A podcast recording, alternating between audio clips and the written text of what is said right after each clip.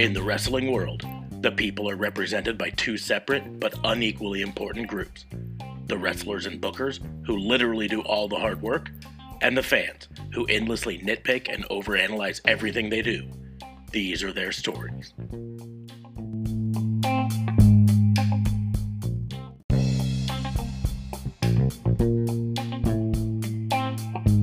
Welcome to Raw and Order, the wrestling booking unit, the only wrestling podcast on the planet that totally turned their flashing lights on on the top of their police car so they didn't get a speeding ticket in the fast lane.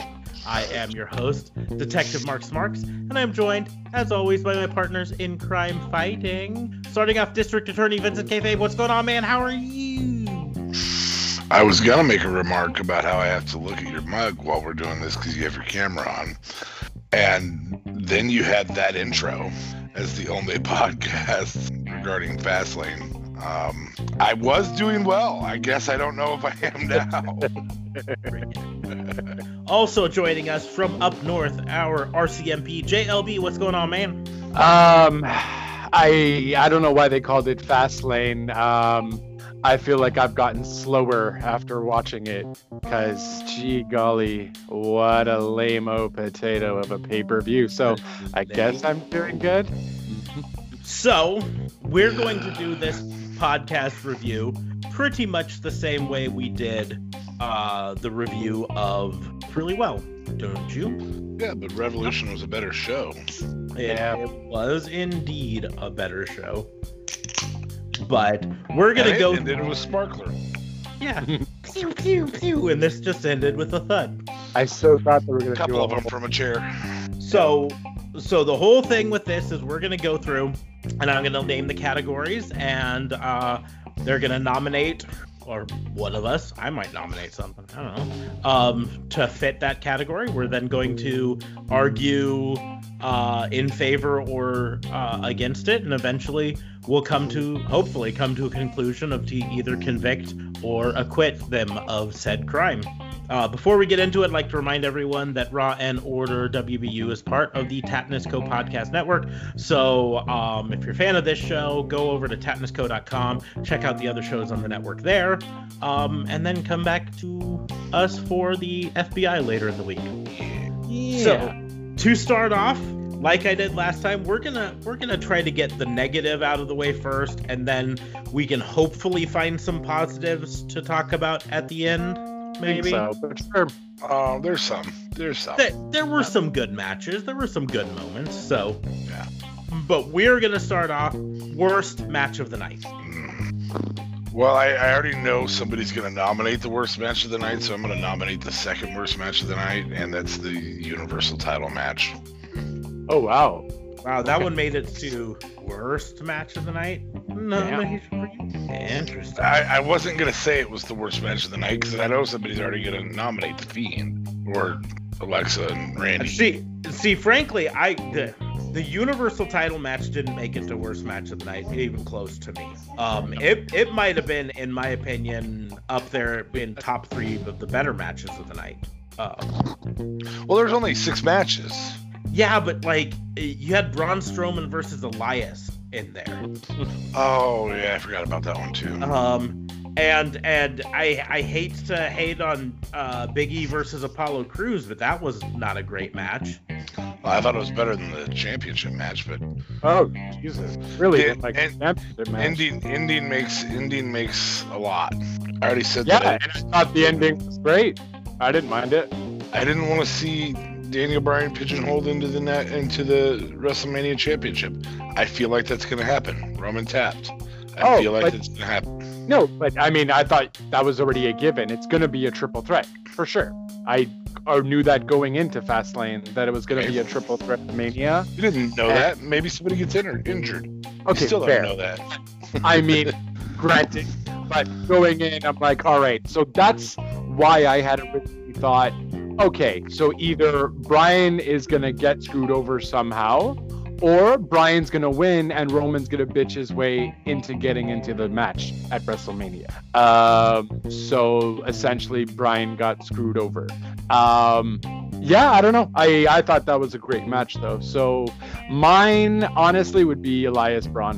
Um, I thought this was pointless. I get it. They're just gonna make Shane and uh, Braun at Mania. They're gonna do that gimmick match at Mania. Cool story, bro. But then, what was the point of doing this? You just were you planning on legit doing the match, and then, or was it all a ruse and then made us watch Elias? Like, at least give us someone new. Give us one of your newcomers that are coming out to face Braun or something. Uh, I thought this match was going to be already bad, but I was like, all right, Shane's kind of entertaining, and then you just go and give me Elias and his replacement, and it got worse. I was like, oh dear God, I didn't note, realize Jaxson this- Ryker is freaking stacked. I still think Jaxson Ryker looks like um the, like Elias's freaking clone. To be perfectly honest. Only only works out. I think I would have preferred Jaxson Ryker against uh, Braun than Elias. Maybe that's where we're going. I know we're going to Shane versus Braun at WrestleMania. We all know that. For sure. Yeah, because because a McMahon's got to have their WrestleMania moment. So, so do you think that part of part of why you don't like this is because you know where it's headed? No, I don't like it. Uh, I, I just don't like it for the simple fact. Fair enough. I I don't I don't like it because Elias is a better Yeah. wrestler than this. He deserves better than this, and that's my biggest thing here. He they just they turned him into just a uh, let's feed him to Braun Mm, storyline with this. Over and, a couple years, they've done that though. They've Yeah. fed him Braun a couple times. and and I'm not saying Elias is Universal Championship material, right? I do think he's mid card champion But material. he's but he's IC championship material or United States championship material. He definitely could go after one of those and be just Or fine. transitional champion material. Mhm. I think he's good enough to to because of his music segments. I think he's good enough to to get some hate for four months as the world champion, WWE or Universal. I honestly think the music section thing has got to go. Uh, they just it's passe now. I'm done with it. I'm over it. I don't even care anymore that he's gonna. It only works with live audience. Well, there's that for sure too. But even when there was a live audience, I didn't even care anymore. Like I'm, I was done with it. Like, bro, you're not a honky tonk man. Honky tonk man didn't even last this long, and uh, I'm good. I don't want to. Honky, Honky Tonk Man held the IC title this long. What are you talking about? That's true. So I don't know. I don't know what to tell you. It's uh, different times. I like it. I, I like them. I like the music segments, but I'm also a little older than you. Been around, been around for that era a little more. So, but uh, I didn't hate the match. Um, I I genuinely so I, I I'll pull off the Universal title match because I I don't feel like either of you are saying the Alexa match, um, and I'll make my case. Um, I, I, I think Alexa should have fought. It's fake. We all know it's fake. and it's a Let demon. right? It's not even a woman. It's a demon. So you can Yeah. play. She You- could easily, you could, she controlled the lights, turned them down. It's a cinematic match, obviously. So why can't we have uh, turn down altogether and her come back as the fiend? You know, we can have, we can have an attire change. I know it's crazy to think we could have an attire change for the fiend. So so here's why it doesn't make my list. I don't I don't even think it, that was bottom three of the night. Frankly, But I I enjoyed a lot of it, but here's part of why. I enjoyed it. I just think they. I- think you had your chance at, a, at your first really quality star losing to a woman. Yeah. They they were never. We've talked about this before. I I still 100% believe they are never going to have serious intergender matches, except for if they got someone who's like a freak athlete, like a Chyna, right? Nia China. Yeah, not, and Somebody I don't even big. think they'll do. I don't even think they'll do it with Naya on the regular. Like they'll have Naya enter the men's Royal Rumble, and that's Oh. about it. Um, They aren't gonna have her regularly do it like Chyna did. yeah, they're not. But they're not even. They're never gonna have Naya. As far as I think, I don't think they're ever gonna have Naya go after the IC. Right? She's No. never gonna go after a traditionally men's belt on the regular. No. Right? Uh, but they did with Chyna. They had no Yep. problem with Chyna. Jericho had a problem. That's a Yeah. different story. because she was Sure. a she she was a absolute freak athlete sort of thing. And unless they get another one like her, which right now in wrestling, there's not another one, right? There might at some point come, but Jordynne Grace is about as close as you get right now. And Jade Who? Cat something? Jade Catgill or whatever. Oh, uh, she's she's built, but she's not built like Chyna yet. Um, and Jade Cargill, I like her. Uh, although keep in mind, she wrestled this week on I think it was Dark in her second ever match, right. ever. Her Right. first singles match, right? So she's got a ways to go before she. And of course, she's not WWE, but that's beside the point. Um, but like, if Jordynne Grace came to WWE, I don't think they'd put her in that because she's not freak athlete built like Chyna is. No, no, I think Taya might be close to that. Um, Ty a little bit. Uh, Tessa uh, Blanchard. Tessa has done it. Sorta. Tessa did it, yeah, in Impact Wrestling. I don't, but I just don't see WWE doing it. And because Yeah. of that, going into this match, realistically speaking, I knew it was going to be a non-match. Um, in in our predictions, we had uh, JLB has a little group that does does predictions. Um, and uh, in this, I predicted it to be a DQ finish, which I still argue it should have been a DQ finish. Uh, but that's beside the point. Um, because it was not a no DQ match, right? Sure. So when the Fiend came in and hit Randy Orton with the Sister Abigail, that should have been a DQ Randy Orton victory. I argue that, but I I knew it was not going to end with uh, Alexa Bliss beating Randy Orton legitimately. Right. I uh, like by herself. Uh, I knew it would be unlikely for it to end in Randy Orton Winning. winning by by viciously beating a girl. Yes, he's given her the RKO recently. Um, but I I just knew that wasn't the image that WWE was going to do. At that point, this did everything that WWE that I expected them to do with WWE. They they made it fun. It obviously was pre-taped. Yeah. Um, there's no argument there. Obviously pre-taped, heavily edited so that they could do things like the fireball uh, and the lighting rig falling and you know all of that stuff. Um, but you know it was what I expected it to be. It really was just a vehicle for getting the fiend back. That being said, what holds this back for me is the fiend's appearance, just in general. Fiendy Kruger. Yeah, I'm not a fan of the new Fiend. I'm not a fan of the. I'm not a fan of the weird hairy. I'm not a fan of the of the Kane mantra. The the now we have supernatural powers over fire. I also I was oh, Kane's gone. Why is there now? Why is Alexa the new Kane? Is she the Fiend's assistant? Is is I don't know. I I just I wasn't in love with this. I don't know. I don't think I, I don't know if I love or hate his mask yet. Um, but I think his uniform, his, his getup was stupid. I Yeah. trying to do it's all burnt and whatever, but it was lame-o potato. Um, and the mask was kind of cool, but also kind of weird. And I'm like, bro, this would have been the perfect time just to just get another mask. The That would- the saving grace for this will be if Bray Wyatt is unscathed in the Firefly Funhouse. Oh. That will be a saving grace for this because then the Fiend got injured, not Bray, and it's some type of weird. There's a deeper dimension to it, so it tells a longer story. So what is yours, uh, Mr. Smarks? Uh, for me, uh, to be perfectly honest, the it's the Elias um, Braun Strowman match. That's the worst of the night. But it's Can't- unanimous, so it goes to the jury. What up? Uh, no, it's two to one. So it it's a So it's just a vote. It's just a vote. That, that- that's that's a. This isn't a grand jury. We aren't sending it to trial just based on majority rule. It's got to be unanimous, fuckhead. That's how we did it last time. But if you want to change the rules, we'll send it Yeah, out. to whatever. We'll just do whatever we want. You you didn't have any I the jury has objections to last time. opinions. I did. I just didn't voice them.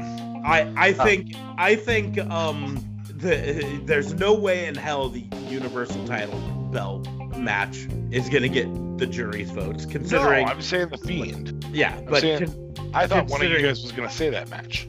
no I I'm just pointing out like CBS Sports gave the Universal Championship match an A and they gave the Fiend match a B. Will they Uh, give Elias Braun?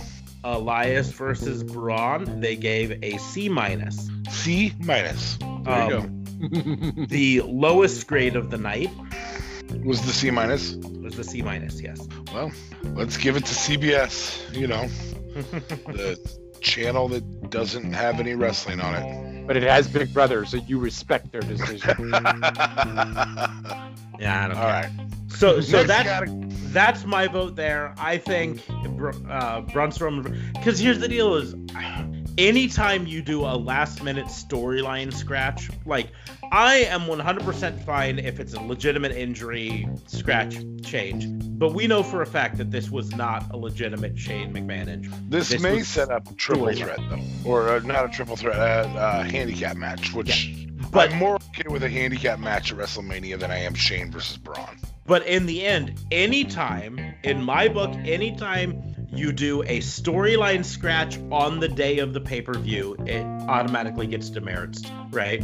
Like you had weeks to set up this storyline, you know, and you end up setting it up Braun Strowman versus Shane McMahon just to day of scratch it and move, right?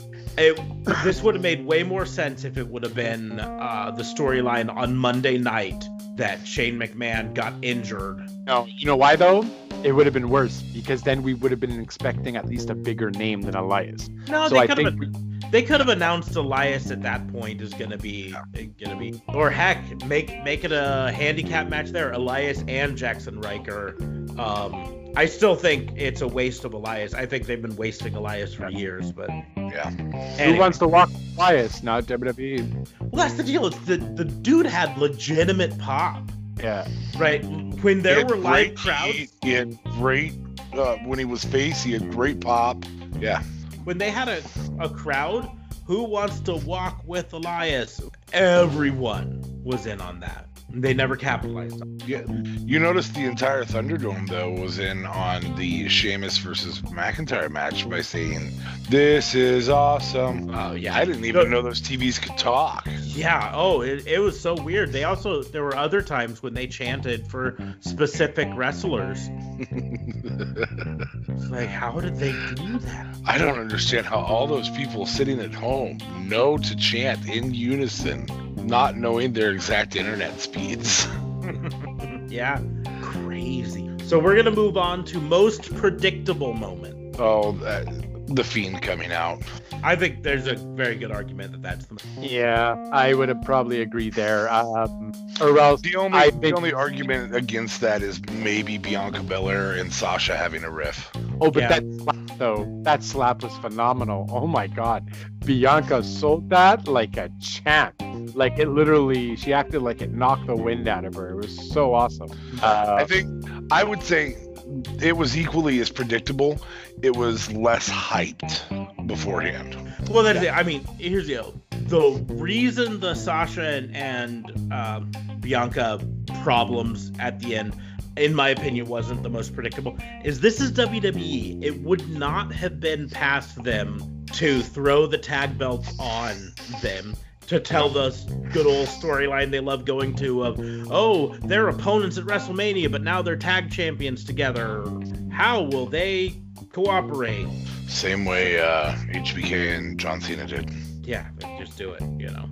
However, the, the the fiend showing up was 100% predictable. In fact, I I would bet when JLB was going through the predictions on on his group, um, one of the the predictions was would the fiend show up.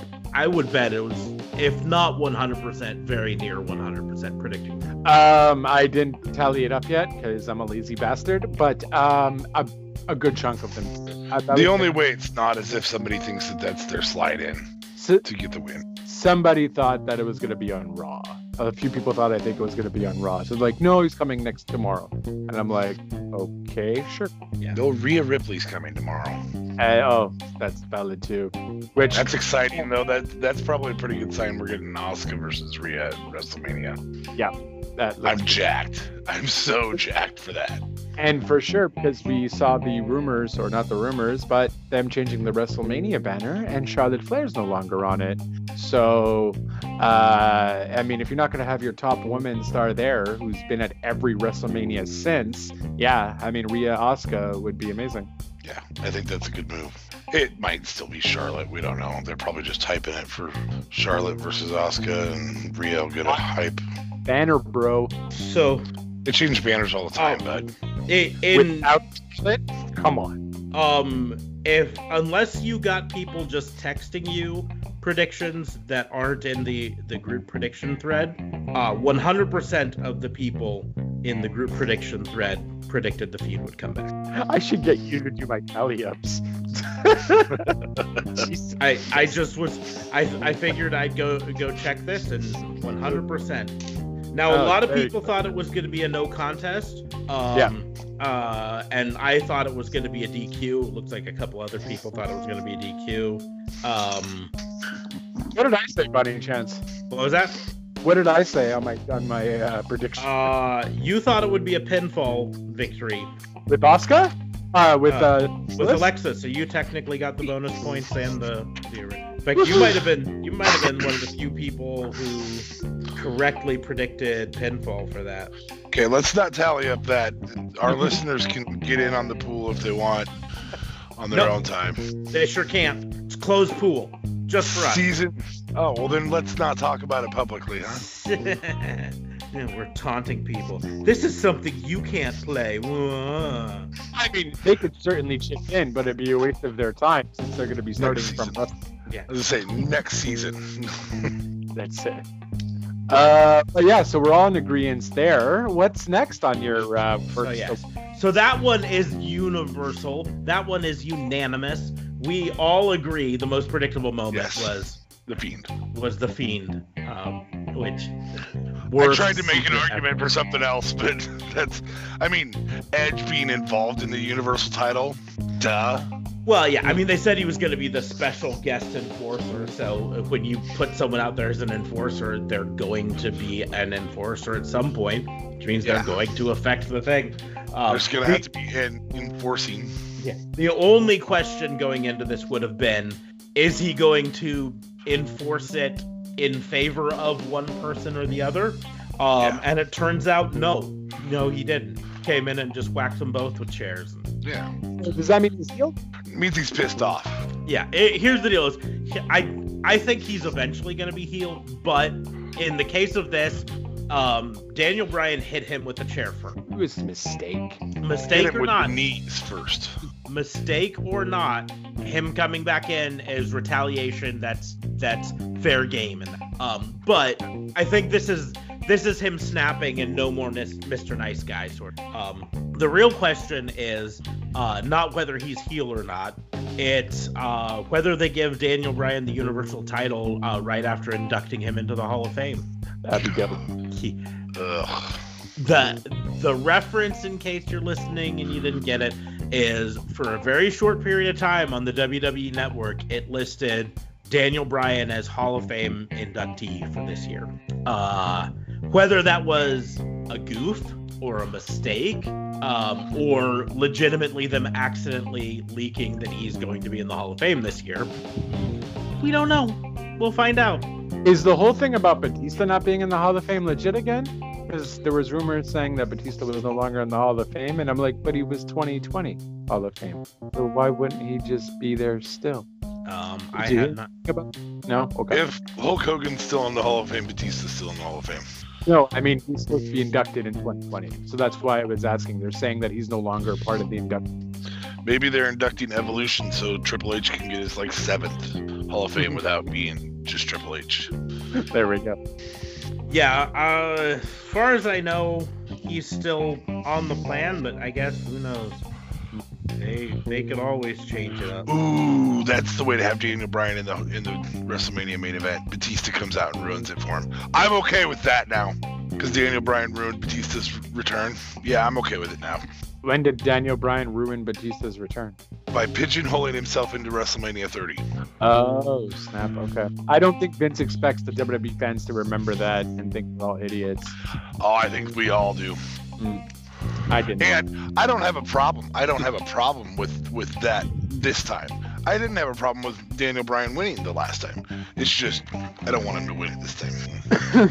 I don't know. I'm just glad there's an actual wrestler in the match. Uh, no offense to Roman or Edge, but ugh, such great talent like Daniel Bryan should not be under. Uh, I I would have been way happier, frankly. And this is nothing against Roman Reigns right now because I think his heel run right now is um, solid, very solid. Probably his best best run. character work ever, maybe. Right yeah. as a whole. Um, I would have been way happier seeing uh, Daniel Bryan versus Edge at WrestleMania um, than than a triple threat or Edge versus. But that's I guess me. Uh, I think it would have been a way more epic match. I think, frankly, I love Edge, but let's be honest. Uh, his comeback has been less than impressive overall. I think that's fair to say. Yeah, Greatest wrestling match ever. Mm. Okay, next category. Next category. We, we, can beat on Edge later. You'd like to. Definitely uh, Botch of sexual? the night. Botch of the night. Which, Ooh.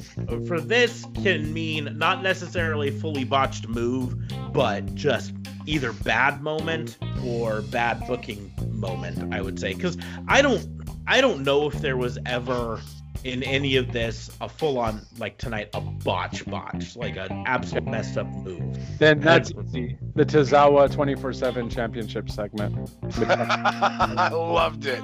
The are you talking about with the with the uh, Old Spice commercial? Yeah, winning 24/7 championship. I loved it. Oh, so stupid. I could not take it. the prophecy is true. uh, it. It was cheesy, but I enjoyed it. this is why I never beat in the crapper because of people. uh, who was who was the Old Spice rep? That's what I was trying to figure out. Um, he looked very very familiar, but he was obviously a wrestler. Mm-hmm. But I I was never able to quite figure out who he was. So. I'm gonna say the botch of the night for booking wise is not having um, either women's championship defended on this show, especially considering that yes, I understand Sasha's can't be defended, but and I know Asuka's got the the teeth knocked out thing, but at least create a number one contenders match for Asuka's or something. But Sasha could have still wrestled. Like, why not?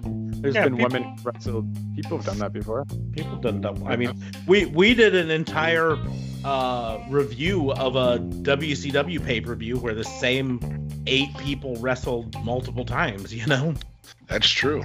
We did. It, it can Available only on our Discord server. Mm, Patreon. Yeah. Patreon.com slash Raw and Order WBU. Check us out. Um, in terms of booking, that's a that's a very valid point. Uh, especially, I the only thing I can think is that Asuka might not be cleared to fully wrestle. So haven't haven't her challenger for WrestleMania is not named yet. Have a number one contenders match. Feature something about the singles women. You had four women on this. That's it. Well, yeah. Here's the deal: is because Alexa did wrestle. Right. You you could have had even if she didn't wrestle in a match, because I think they're building up to uh, Shayna Baszler versus Asuka. I think. Really? Oh, I would hope so. Oh, that would be awesome. And so, so have Asuka come out and be a factor in in the tag match. Not necessarily like affected affected but be out there you know you could have her come to commentary like they'd love to do or or have her just sit on the ramp and watch it um, yeah or whatever she can like yeah, throw she's because she's either is she here because she wants to unify the titles? Is she here because she is nervous about this challenger? They can speculate the whole time while she just sits out there and watches. Yeah. and then she walks away. Something so, something to feature the fact that there is another women's championship. Um i i for the most part agree with that. I don't know. My my botch of the night probably still goes back to uh i absolutely hate last minute scratches on pay-per-views for storyline so I just so, I didn't want to obsess about one thing. I get it. I'm going to. I'm gonna obsess about it because okay, God, fair it enough. It just makes me makes me angry. And again, a lot of it makes me angry because Elias deserves better. I'm gonna hijack that hashtag. Fucking who cares about Naomi? Elias deserves better. The other botch segment is Shinsuke disappearing from Matt Riddle and him not noticing. yeah. That was a weird segment. Whoa. I, I I do think it's funny that they're really leaning heavily into uh, Riddle's pothead it, Oh, without, without specifically saying it. Right? It's it was it was the most I've liked Riddle. Literally the most I've liked Riddle. And Got I a was great like business idea. It's uh, a, yeah, I was just like, we all know that dude. We all know that guy who's just like, yeah, man, tricked out scooters. Yeah, totally balling, bro. Yeah. but but I I, think, think, it was a botch that we didn't have. Lashley should at least show up. He didn't have to be there. He didn't have to wrestle. I, I would have loved to have seen him annihilate both, uh, both uh, Drew and Sheamus. Would have been fine by The- me. that it was a no DQ match. So yeah, have him come in, have him be a factor, attack them both, and leave. Right. Yep. Um. But yeah, Because there he was a while in this match that they were both down. So Um, but here, here's where my real botch of the night is. My botch is whoever gave Kevin Dunn cocaine. okay, I counted during the Rollins versus Shinsuke match 12 camera cuts in five seconds. and that wasn't even the the worst of the night. It that was just one point where I'm like, okay, I'm gonna I'm gonna fucking count here. Like one, two, three, five, six, eight, nine, ten. I'm go- what is going on here? He's just sitting back at the board going, this one, that one, this one, that one, that one, this one, that one, that one, that one, this one, that one. Oh, yeah. Oh, okay. No more. Cut to that one. Cut to that one. Camera A, camera B, camera C. I'm gonna go ahead and say hashtag still not sponsored, but we're we name your energy drink of choice still here. It was it was so bad at some point. Like I get it. Camera cuts make things feel exciting and everything, but there gets a point where it gets too excessive. yeah, Yeah. And that was my problem tonight because it was just all over the world. Just what's that? What's that? Oh God! yeah, and honestly, it kind of gets you a tad bit like you you okay, we all know it's a show and whatever, but when you cut way too much, it's like, bro, I'm trying to watch a match here. This is freaking annoying. Like Sometimes Uh, you miss moves because they're too busy cutting the cuts. Yeah. Like it's just ridiculous. It doesn't make any sense. I was like, all right, guys, let's just I do have an anti-botch of the night, and maybe that's one of your categories, but best play of the night in production. Opposite of that is Daniel Bryan's roll through to the the yes lock or whatever it's called now, the, the bell lock, when he was like punching Roman, and then all of a sudden he rolls through, and Roman's face is directly at the hard cam. I was like, that was good. There, there were quite a That few moments in that really match good. specifically that uh, they worked the hard camera really well. Yeah. Um, so, in in conjunction with that, though, I want to point out uh, something that's kind of a botch and kind of a, a big deal, sort of a good thing. Um, you can tell how trying to trying to word it right. Uh, you can tell that Edge is a little out of practice on worrying about working the hard cam versus Paul Heyman because both of them were at ringside for that Roman Hey, versus Heyman never rolled off that side. Heyman stayed almost dead center in the hard cam the entire time. Yep. So every hard cam shot had Heyman in the background. Every single one. Edge was off to the side, close to the uh, announcer table most of the time. So anytime they went from one side or the other camera, you could see him. But hard cam, often he was off to the side of the camera.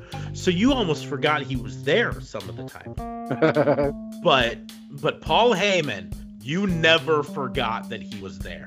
Um, but I think He that's also kind of sells worry really well. that's my point. I think that's kind of important because his his selling confidence and then selling worry is very important to getting Roman's character over. When he's just beating up on Daniel Bryan and just laying into him, and Paul Heyman's in the background just looking like super confident, like this is the best thing in the world. I knew this was going to happen. It sells those beatings, right? Mm. And then when Daniel Bryan turns around and starts to make a comeback and starts to hit the knees and hit hit the yes kicks and all of that stuff, to see Paul Heyman in the background looking worried sells that for Roman. Yeah. It Yeah. it does Roman's job for him there. So So so that plays into it, but uh but botch of the night that's to not a botch. That's an anti-botch. that's that could be under best moment, but I don't know. We'll talk about. It. Um, but so for me, botch of the night is is Kevin Dunn being like uh someone let an ADD ferret run the booth. Uh, And for me, mine is booking three, booking. I'm sorry, booking five titles out of this show because Riddle was on the on the pre-show, so five titles were not represented on this show. yeah, Represented at all, and Which- one of them was only represented in a tag team title match. Well, and and you know you could almost say putting the Riddle versus Mustafa Ali on the kickoff show is a botch, but then I mean, what what They- other match do you put on the kickoff show? One of them's got to go there. Do you, do you move the IC I don't know. match to the You kickoff show? at least did the tag team match Match. for the guys. Yeah, there were no tag title matches. Like, None. I don't even know who the tag titles are. uh, it's now the New Day and New Day uh, on Raw, yeah. Um, and then uh, still, is it still uh, uh, Abel Roode Ziggler, Ziggler. we want the smoke? Nope, No. Roode and Ziggler. Roode and Roode and Ziggler. Ziggler. See, like that's how little they get represented. But that's the deal is if you move the Riddle versus Mustafa Ali to the main card, something's got to come off the main card, or I guess they go long, which I guess it wouldn't have been going long because they, they were over by nine o'clock our time. But you you could pull off Shane versus Braun, Braun and not even have it on there. That's a good point. That's a very good point there. And I'm sorry, they technically wouldn't be going long. They used to finish at 10:30, uh, like last year, or yeah, I think last year. Now, Yeah, these used to run a lot longer than they do. for sure. And and quite frankly, your pre-show can be longer, be more than one match. You've got an hour there of talking, including Sam Reynolds. Fuck that noise. And I pull out, I call out Sam Reynolds because yes, you're a great podcaster, but you are terrible commentary. I'm done. Okay. So we've got a bunch of options for bots. Or not Reynolds, Roberts, Sam Roberts.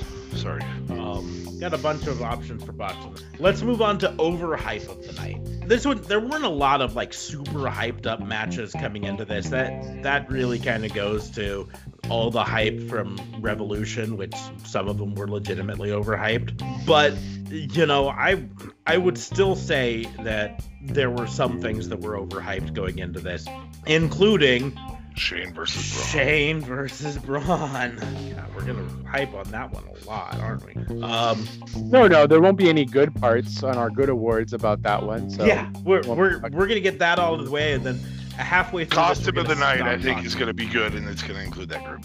Um, I would maybe say though, hype of the night would have been the fiend coming. Uh, what is it? Would you say not hype of the night, but O- what was it? overhype. Overhype. The only reason the Fiends doesn't count, I would argue, is they didn't hype up that he was gonna come. Oh, okay. Him coming was a surprise.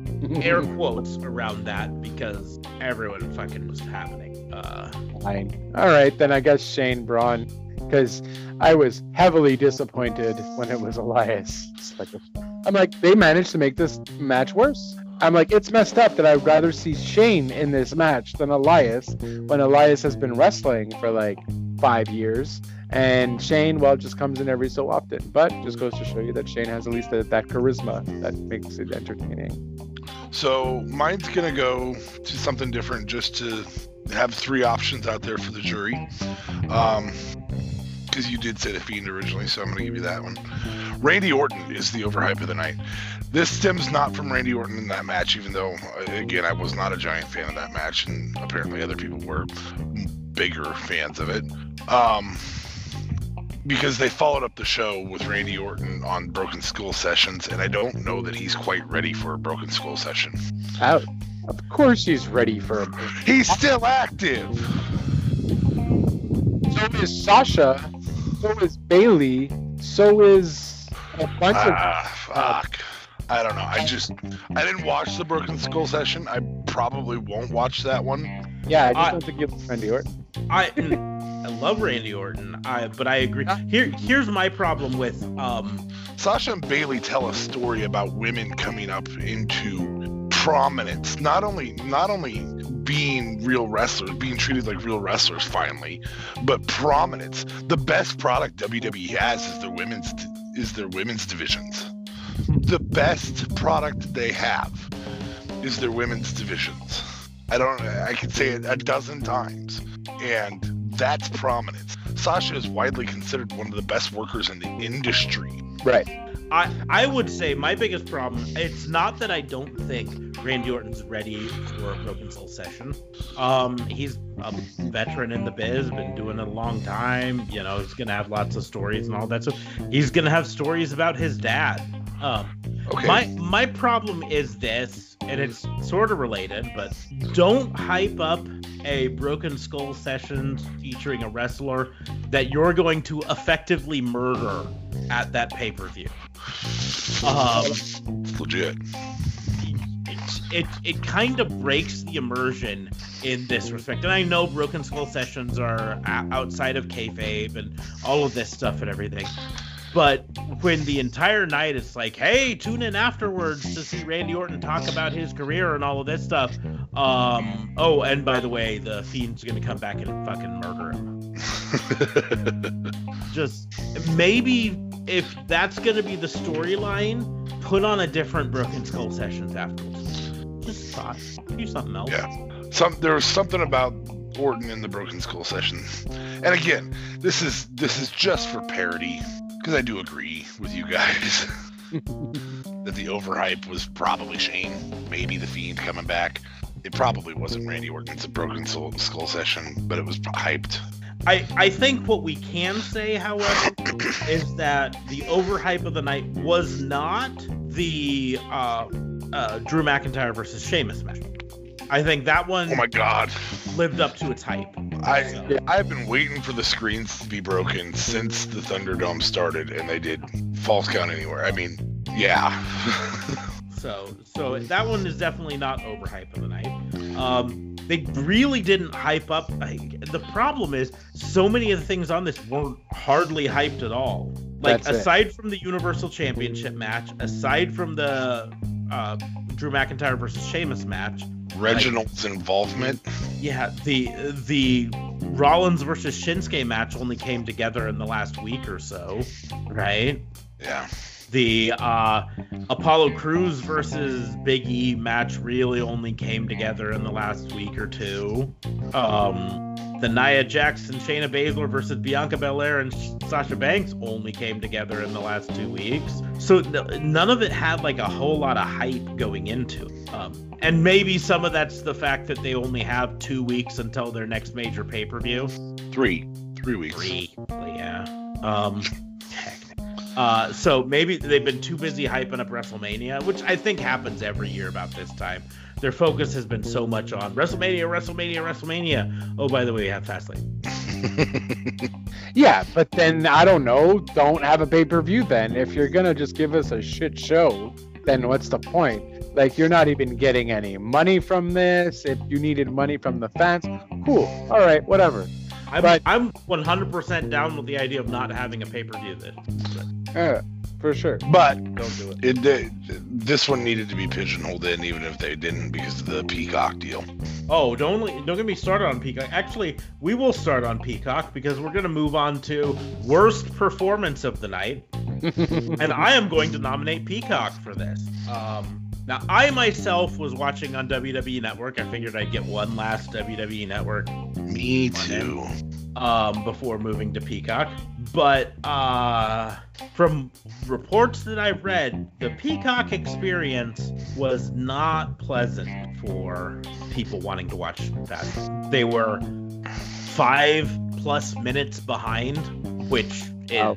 kind of unexcusable for a live event. You know, if you were watching let's not say the Super Bowl. Let's say a playoff game, though, because effectively this is a playoff game to the Super Bowl of wrestling, right?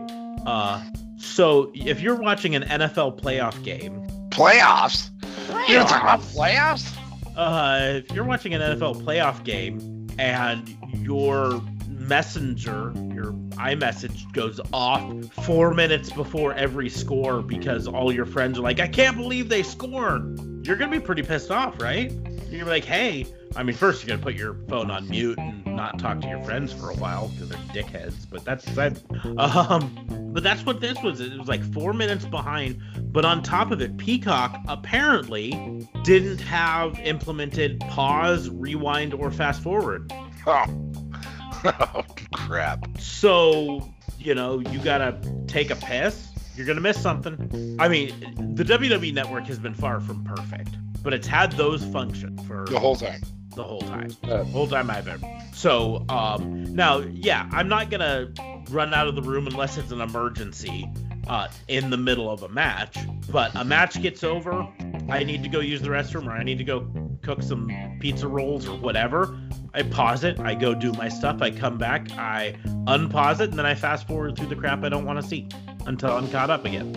You know? Or Um, you're forced, it, because of the Peacock setup, you're forced to miss out on things like Night Panther. yeah. The Which- new 24 7 title holder. Oops, nope, not anymore. Random, random spokesman. A- average Joe, I think, is what. they call himself. anyway, uh, What if they just introduced a wrestler? Oh my god. uh, sorry. but, but that's my point. Is like uh, that's a bad experience. Um, Yeah. and for this to be your first WWE pay per view, Peacock. I mean, I guess could be worse. It could have been WrestleMania. WrestleMania. Ho- yeah, hopefully, they they got have this that stuff fixed figured out in by three then. weeks. Because we don't have that option in three weeks. It has to be on Peacock. It has to be on Peacock, and and that's the now now I I was frustrated with Peacock earlier in the day. Um, it's the other reason I decided to use WWE Network, um, because I was trying. I created a Peacock account and I was just trying to see because my internet provider supposedly offers Peacock for free as part of my plan. So I'm trying to log in and connect it to my internet provider, and it won't do anything. I mean, it literally just sits there refreshing a page forever. Doesn't let me connect. Hmm. Now, that could be on my internet provider's way. It could be something else. Could be a total technical.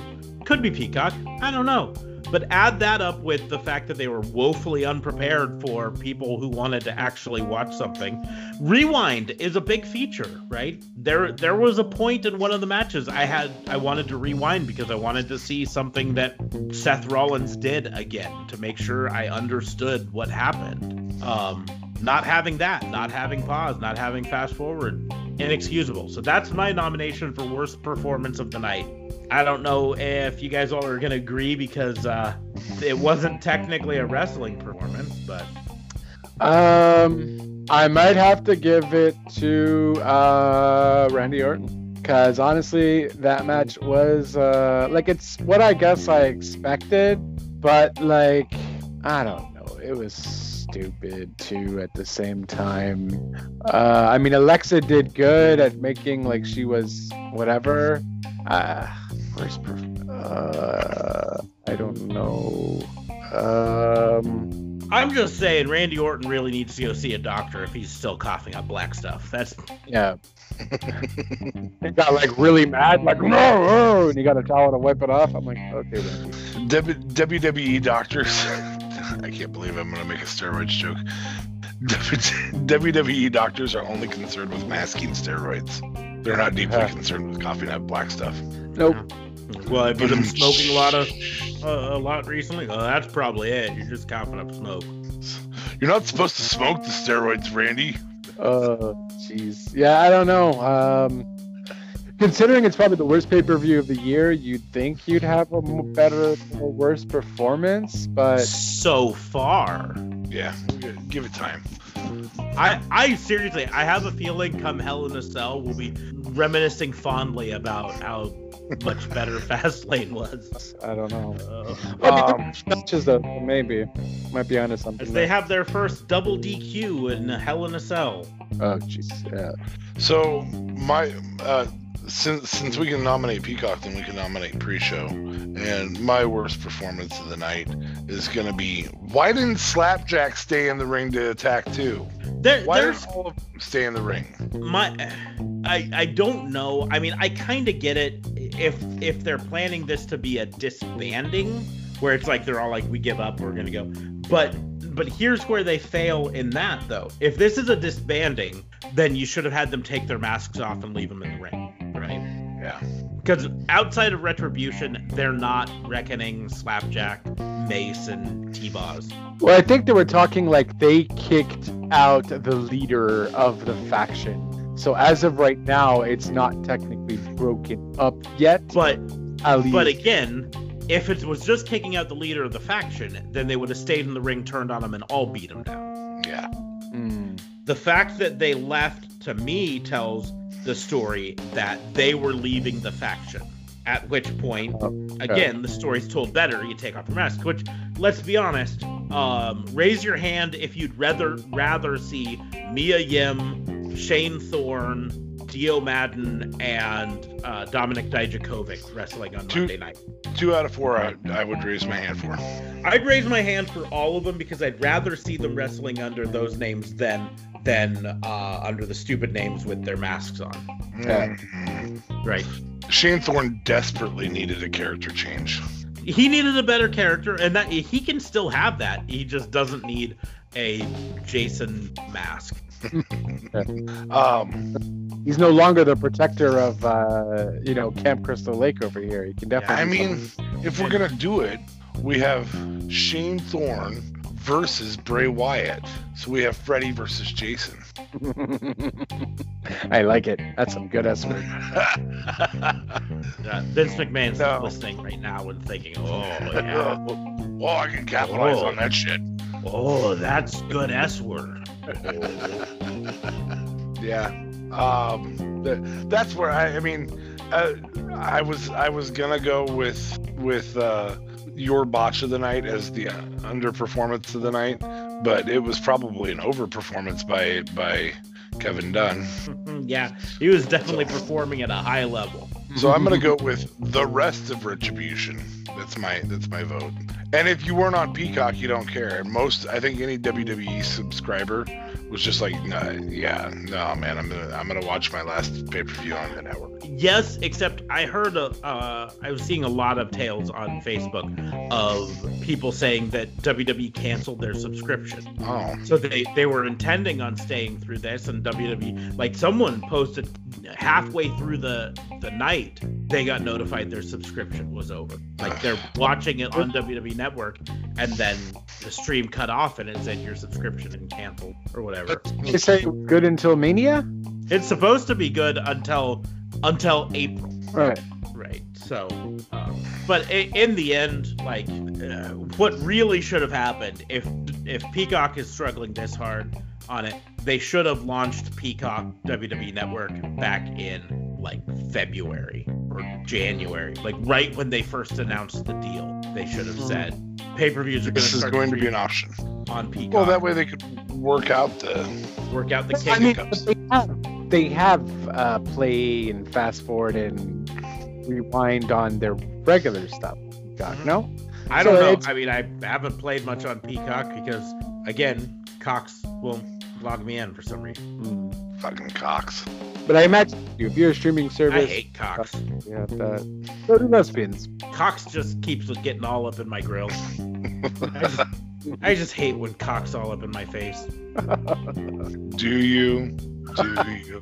I was a theater major, so so we will move Uh. on because I think worst performance of the night. There are a couple options there. Worst move. Worst move. Mhm. This can technically be a botch. Um, it could be a a just dumb looking move. I'm gonna go with Nia. Nia pushing down. Nia. Nia kind of sort of sold Bianca's punch and then pushed her and I mean Bianca did a good job of selling. I just wasn't wasn't sold on on Nia's push. Especially considering right after that she rolled out of the ring. Like what? I haven't been sold on Nia's push since the beginning. Uh, but I'm Um, my my nominee is in the same match. Um, but it's a very specific move. There was a point they had, I believe it was Bianca Belair in the corner. Uh, Nia Jax was in the ring. Uh, Shayna Baszler was on the outside. They threw Nia, uh, they threw Bianca Belair into the corner. Uh, Nia's in the ring. Shayna's outside. Shayna holds Bianca Belair's arm up like this, and then uh, tags Nia, and Nia headbutts her in the armpit. like I expected, like punches or kicks or something as as like a hey, I'm exposing a weak spot. Let's hit her really hard with something. It was the dumbest looking headbutt ever. A headbutt to the armpit made no freaking sense. Like, I don't know, maybe it was a headbutt to the outer boob area, but it still did not look like it hurt. Have you ever been punched in the boob? I have been punched, but I've never been headbutted in the boob, and I can imagine a headbutt would have a lot less force than a punch. I'm just asking. So, and technically, I got I got punched in the moob. Yeah, because you're I you do. identify as a man. I have man boob, but that's my uh nomination. Anything, JLB? Yeah, I don't know, man. You got a different Nia move? so we can just make it Nia no matter what? Yeah, it's probably just a different Nia move. Um, I was actually gonna say Sasha's like push that she did, where she touched uh, Bianca's forehead, and I was just like, who does that though? Who touches someone's forehead and pushes them back that way? Like, even if you're angry and you're upset, like I'm like, why is that your go-to? Why isn't it like a, I don't know, push on the shoulder or like um uh on the on the, the nose? chest. or the chest, but the forehead? Why is that a thing? Never have I ever seen a person push someone with their index finger on their forehead. And honest, and Bianca just gets out of the ring. Like, yo, I am sorry. I've never been pushed with my index finger. Someone, no one's ever pushed me with uh, on my forehead with their index finger. But I'm sorry, if someone did that, I would beat the shit out of them. Like, I, I you're gonna disrespect me that much? You're, you're not even gonna push me in regular places. You're gonna push me in, in such an obscure place? No, beat the shit out of you. Mm, So that's my uh, that's my go-to worst. Sasha takes the cake on that one. So Nia's out, moves are always the worst moves. So outside of Fastlane, I do have to point out the actual worst move of the night was WWE releasing Andrade. yep, stupid. there are so many, and I was actually going to bring this up, great wrestlers that are not being utilized in the organizations they're with. And this isn't just WWE. It's mostly WWE, but it's not just WWE. That we could literally do seven nights a week of wrestling if they just have enough shows for it. Not saying I'd watch seven nights a week, but I really feel like the loss of things like Sunday Night Heat type shows where it's all mid card stuff, anyways, or you know things of that sort. We could have seven. We could have 14 hours of prime time wrestling that is good. WCW Saturday Night level some for some of it, uh, Sunday Night Heat for some of it, Velocity for some of it type stuff. But we, it's the wrestlers are so good that we could actually have that, and, and I think we missed that. I can't believe you're asking for more shows. I mean, I don't think more shows is the problem. You don't need more shows. You have Raw, SmackDown, uh, Saturday night's main event. less you have less NXT. overutilization of the of the primetime wrestlers of the of the main event wrestlers. Is that a better terminology? Less overutilization. I mean, the, the simple fact is, I think what we're seeing is the results of WWE hoarding talent for so long. When AEW first came around, they're like, "Oh, we're gonna grab everyone and tie them up to contracts forever."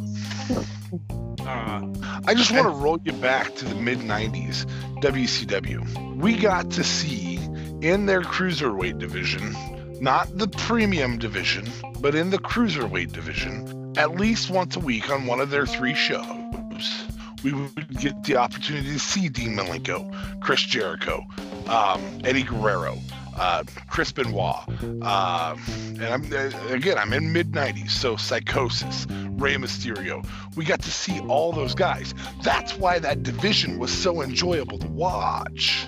Well, and they still technically have two five, but when you have people that you're not using, like Tozawa, Shinsuke, uh, Cesaro, uh, Ricochet. Shinsuke put on the match of the night tonight, so shut up. No, he definitely did, but he doesn't get used as much as he should. This No. guy, That's what I'm saying is is I don't need to see Dean Malenko four times a month, who is one of Smarks' favorite wrestlers, one of my favorite wrestlers of all time. I don't need to see him four times a month, but I would like to see him once or twice. Mhm. And we have guys like Tozawa, Kushida, for a long time was in that category uh, on NXT. Right now, T-Bar, i.e. Dominik Dijakovic, hasn't wrestled a match in six months. yeah. Great wrestler. Keith Lee hasn't wrestled a match on television in three months. Now, again, I, I, I understand he's injured, But but he wasn't injured for that whole time either. I don't think. Correct. I mean, I've never seen Dio Maddin wrestle a match. Literally never seen Dio Maddin wrestle a match, except for I guess what Monday he was in one, wasn't he? And he lost. Maybe it was two weeks ago. Uh, like I say, I think a lot of it comes down to them hoarding talent. They've got so much talent and, and only so much that they can use. Um, I think I think it also comes down to they hoarded talent that they don't necessarily believe in just for the sake of keeping them away from another. The the problem though is lies in so and this has been a WWE issue for years. So the turning point for most people in the in the 83 week in the 83 week saga, the first time that they lost was when Mick Foley won the title. 600,000 viewers tuned, tuned out to go watch Mick Foley win the title.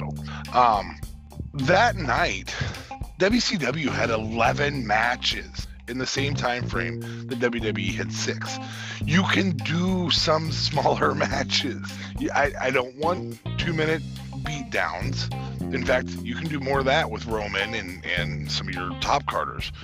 But I also don't need a 20 minute segment all the time. Yeah, straight up. Like, it's okay on a three hour show to throw out a five minute match on occasion. Or like kind of do what Impact does. Usually, what uh, uh, not Impact, um AEW does. Usually, when they start off the show, they legit snap back, bam, right into a freaking match right away. Yes. That's off the I don't need an interview every. I don't need six interviews on the night at five minutes apiece. That's 30 minutes of televised time. You just took up a quarter of your televised time because an hour of a three-hour show is is commercials. So you took up a, a quarter of your of your wrestling time. On average, you have about two matches an hour on Raw. The introductions tonight before matches were three minutes long. Time Yeah. to go into the match. Daniel Bryan took three minutes to get out to the ring when they announced the match was next. And then it was another three minutes to get Roman out in the ring. That's six minutes. There is time to make up here Yeah, straight up. and feature these other wrestlers. Yeah, I get it. Roman's your big dog. He's the guy. He gets a slow entrance, just like The Undertaker. That's fine. Make that a rarity, though. Stop giving everybody three minute entrances. We don't need three minute entrances for every damn wrestler. We don't need a recap before every single match of what led to this point. You want us to be you want us to be forced to watch the other shows? Don't give me a recap. Why in the hell is Daniel Bryan fighting Roman Reigns? Huh? What happened there? I guess I should go back and uh, watch. Well, you can even give a recap that's not 15 minutes long. Yeah. Nice exaggeration. Over exaggeration of the night. 15 minutes long there. That's uh, much. If I told you once, I've told you a million times. Don't exaggerate. Fair enough. Anyway, that's not what the subject was. I just, uh, when you brought up, brought up Andrade, I immediately think of, you know, okay, so we've we've officially wasted all this talent, putting them not on the mid card, putting them on the no card. Yeah, that's it. And Aleister Black, man, like Yeah, what is fired glue that helped keep those two guys in our in our wrestling program. We fired her because she wouldn't get rid of a Twitch channel that had nothing to do with wrestling. Yeah. Okay, fair enough. Yep. Mm. Well, now let's move into positives. Oh, yay. Hold Let's on, hold on. I, I have one more. Oh, you've got one more? Worst costume of the night. Worst Okay. attire of the night. Because I, I, I am really curious to see if if everybody says the fiend or if it becomes. And I'm I'm nominating the fiend, but I also think there's a really good one that's been a bad attire for about three weeks now. Um, and we talked about it a little bit last week. We thought it was a crime that he's has an accent now, mm-hmm, but Oh, Apollo. That uh, I'm I've become convinced that Vince Black McMahon finally watched Black Panther and just said, "Yes, do that, that Black Panther. That that's what I want." In fact, actually, after tonight, I'm even more convinced that Vince McMahon finally watched some movies just in general, and that he's just been basing all of his decisions recently on that. Because he said he saw Black Panther, and he's like, "Yes, we've we've we've got a black guy. Have him do that, that." And then and then he must have watched Braveheart and Yep. thought, "Ooh, ooh, we've got a Scottish guy. Have him do that." I forgot about that. Yeah, that. that's a good one too. That doesn't Uh, make sense for his character. Uh, first, we're gonna give him a sword, and then we're gonna make him do that Braveheart face paint thing. I thought the sword was cool. I'm over the Braveheart face paint thing. Yeah, I was like, why does he have paint? I'm like, oh, Braveheart. I'm like, this is ridiculous. You may take Eric. our fast lane, but you'll never take our WrestleMania. Points to the sign. Also, Edge's logo, the 3D logo, the CGI one, that sucked. Oh, I did not pay that much attention. I don't even know what you're talking about. I was fast forwarding because I was on the WWE network and I could, and I was a little bit behind at that point, so I'm like, ah, I don't care about I was a little bit behind. I still saw the logo and I went. uh, I don't care. Don't care.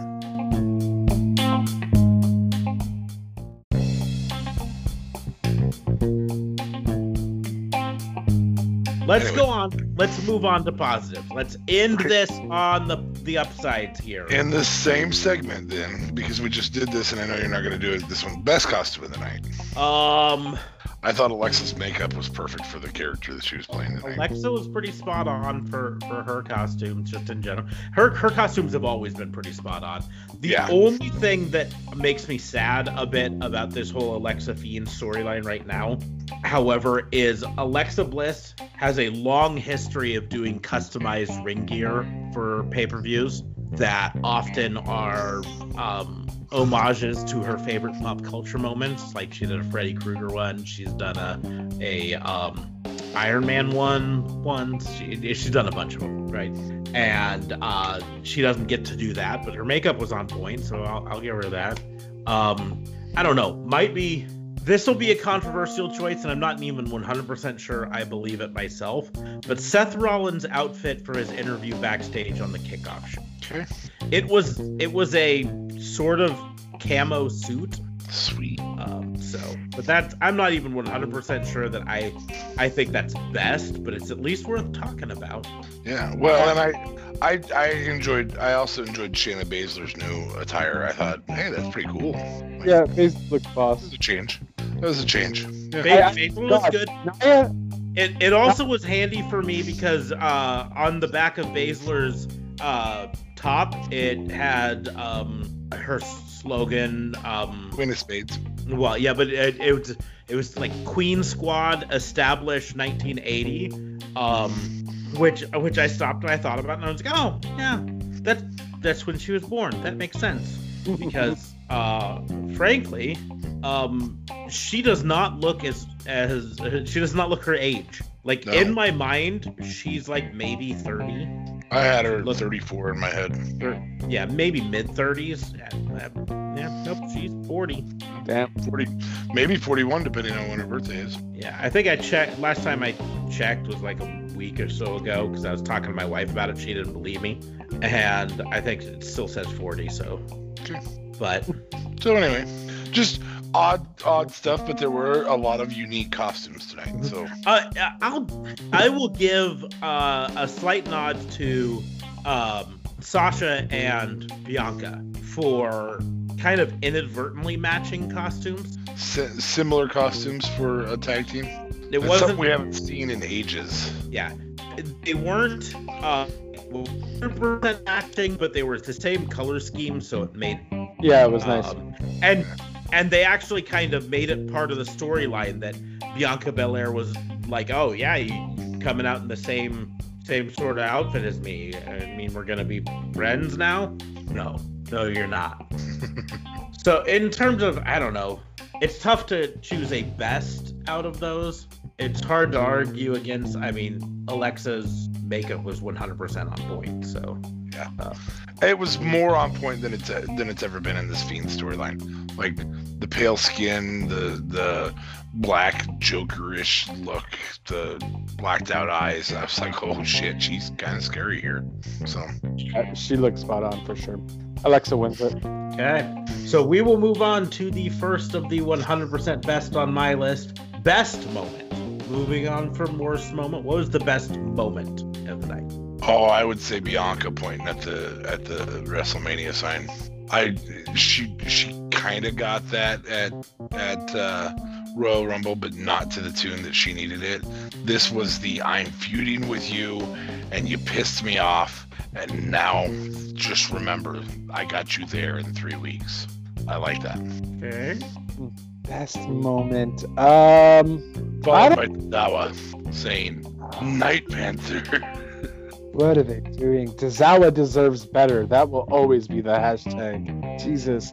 Um, for some reason, what's just popping in my head was that crazy power bomb to the Yes Lock from uh, Daniel Bryan and Roman Reigns' match. Um, yes, Sheamus and uh, Sheamus and uh, what's his face, uh, Drew McIntyre had a had some crazy spots. Um, but I don't know, man. Just seeing Daniel Bryan wrestle like that again, uh, just solidifies why he is the goat. Because the amount of counters that this guy did during that match against Roman was spot on. I didn't like his cockiness. I got his cockiness, but I didn't like how he was overly cocky this time around.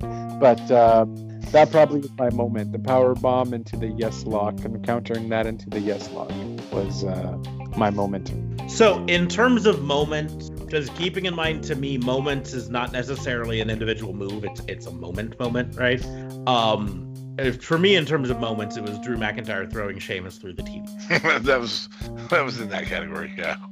Yeah. That, um, in fact, just in general, they used the Thunderdome as as an arena in a way that we haven't really seen them yet.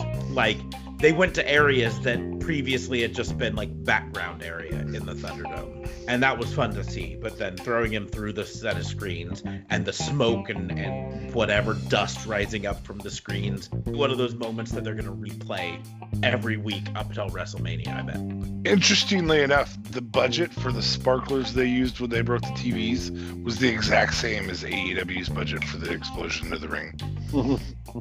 Oh, you Uh, you think they spent that little?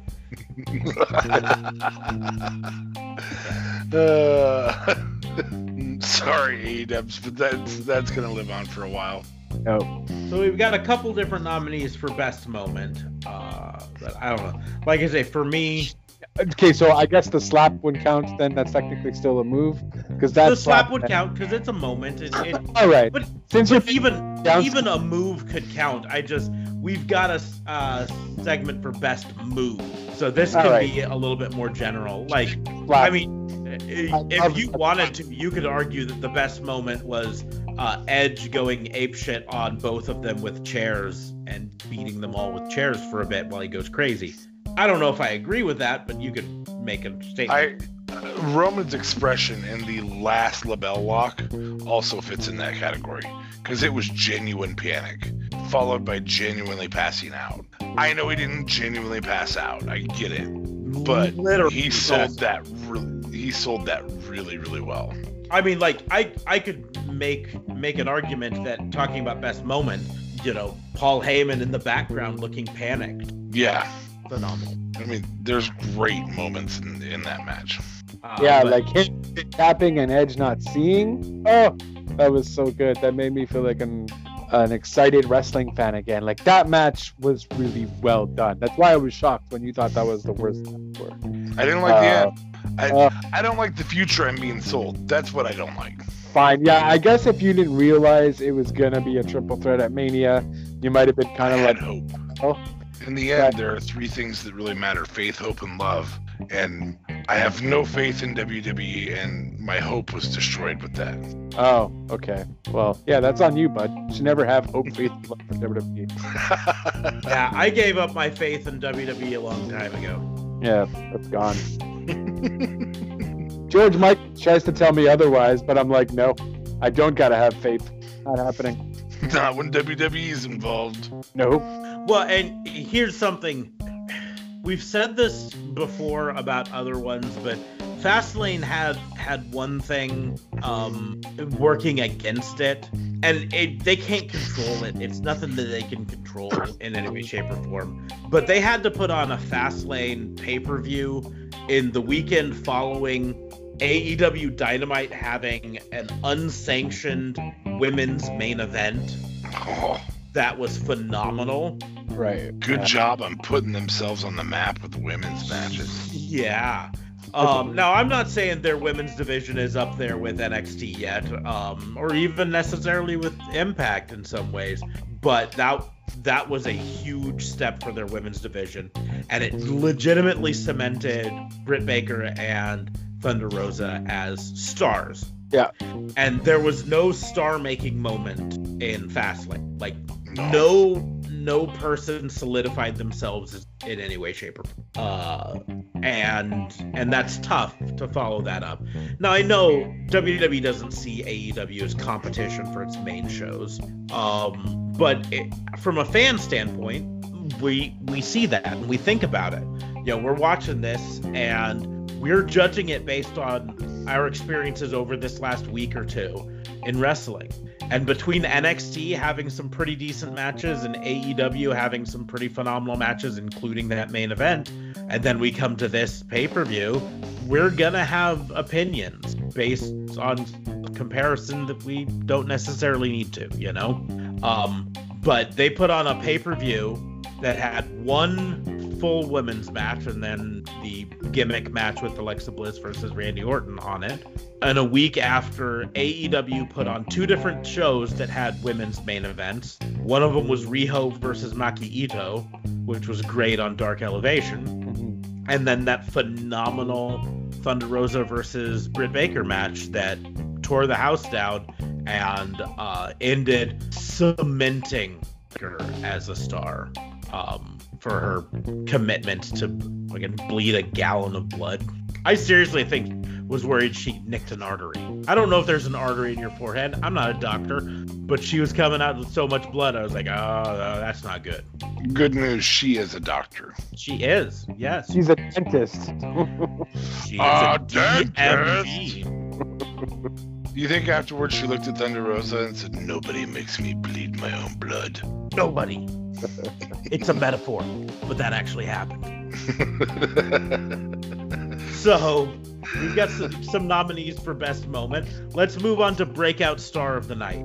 Again, there uh, there was no one who came from nothing and became a star.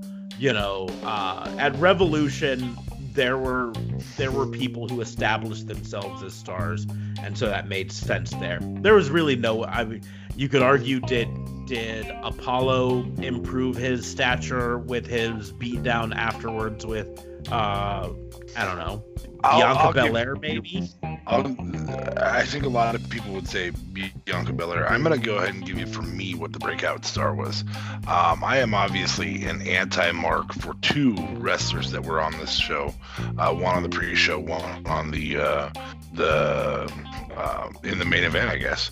Um, I, I'm not a giant Daniel Bryan fan. I know Smarks is more of a fan than I am, but still not a huge fan. Um, and I know JOB is a giant fan. Um, of Daniel Bryan.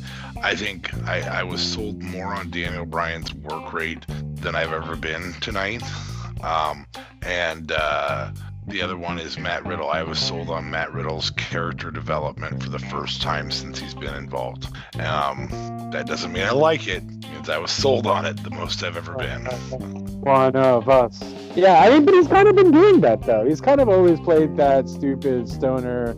Oh, but it was better than it's ever been. When he's when he's trying to sell the idea of tricked out scooters, I was just like, oh my gosh, this is great. Tricked out scooters with fake hair on them like a horse's mane. All the stallions. The stallion.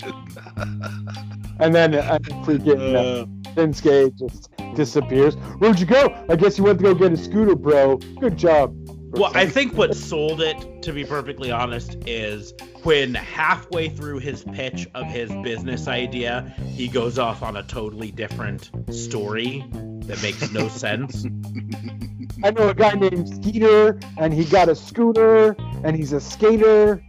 Like, So he was taking his his scooter to the skate park, and he was gonna do an ollie uh, and then a grind down a rail, but he he uh, hit it at a 45 degree angle, but he, he should have hit it at a 30 degree angle based on the speed he was going. So perfect there, but and yeah, I was I was as sold as I've ever been about him, and uh, um, I, I mean that was a that was a Jericho when Jericho could cut his own promos in WWE level.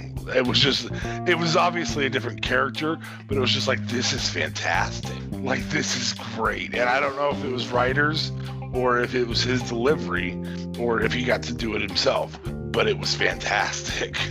So those would be my two breakouts for me individually. I was sold on Bianca Belair already. I know there's a lot of people who are like, yeah, this is her stand-up moment. Uh-huh. Yeah. That and for motivational people, that's the, that's that's the easy easy spot. But for me, because I didn't care for either of these two, I was more sold his work rate than I've ever been. And I knew he had great work rate. I just don't I don't love him like everybody else does. Um, and I disdain Matt Riddle's character, and I enjoyed Matt Riddle's character tonight. So, and it was the same character. So that one for me is probably my breakout of the night. Now I get it. You mentioned, you know, I'm I was a little more sold on Daniel Bryan going into this. It, it- to me, it's always been Daniel Bryan. I could, I was 100% down with his in-ring work. It's his character work that I never could get in. Yes. Um, and I don't know if if character-wise he improved that much.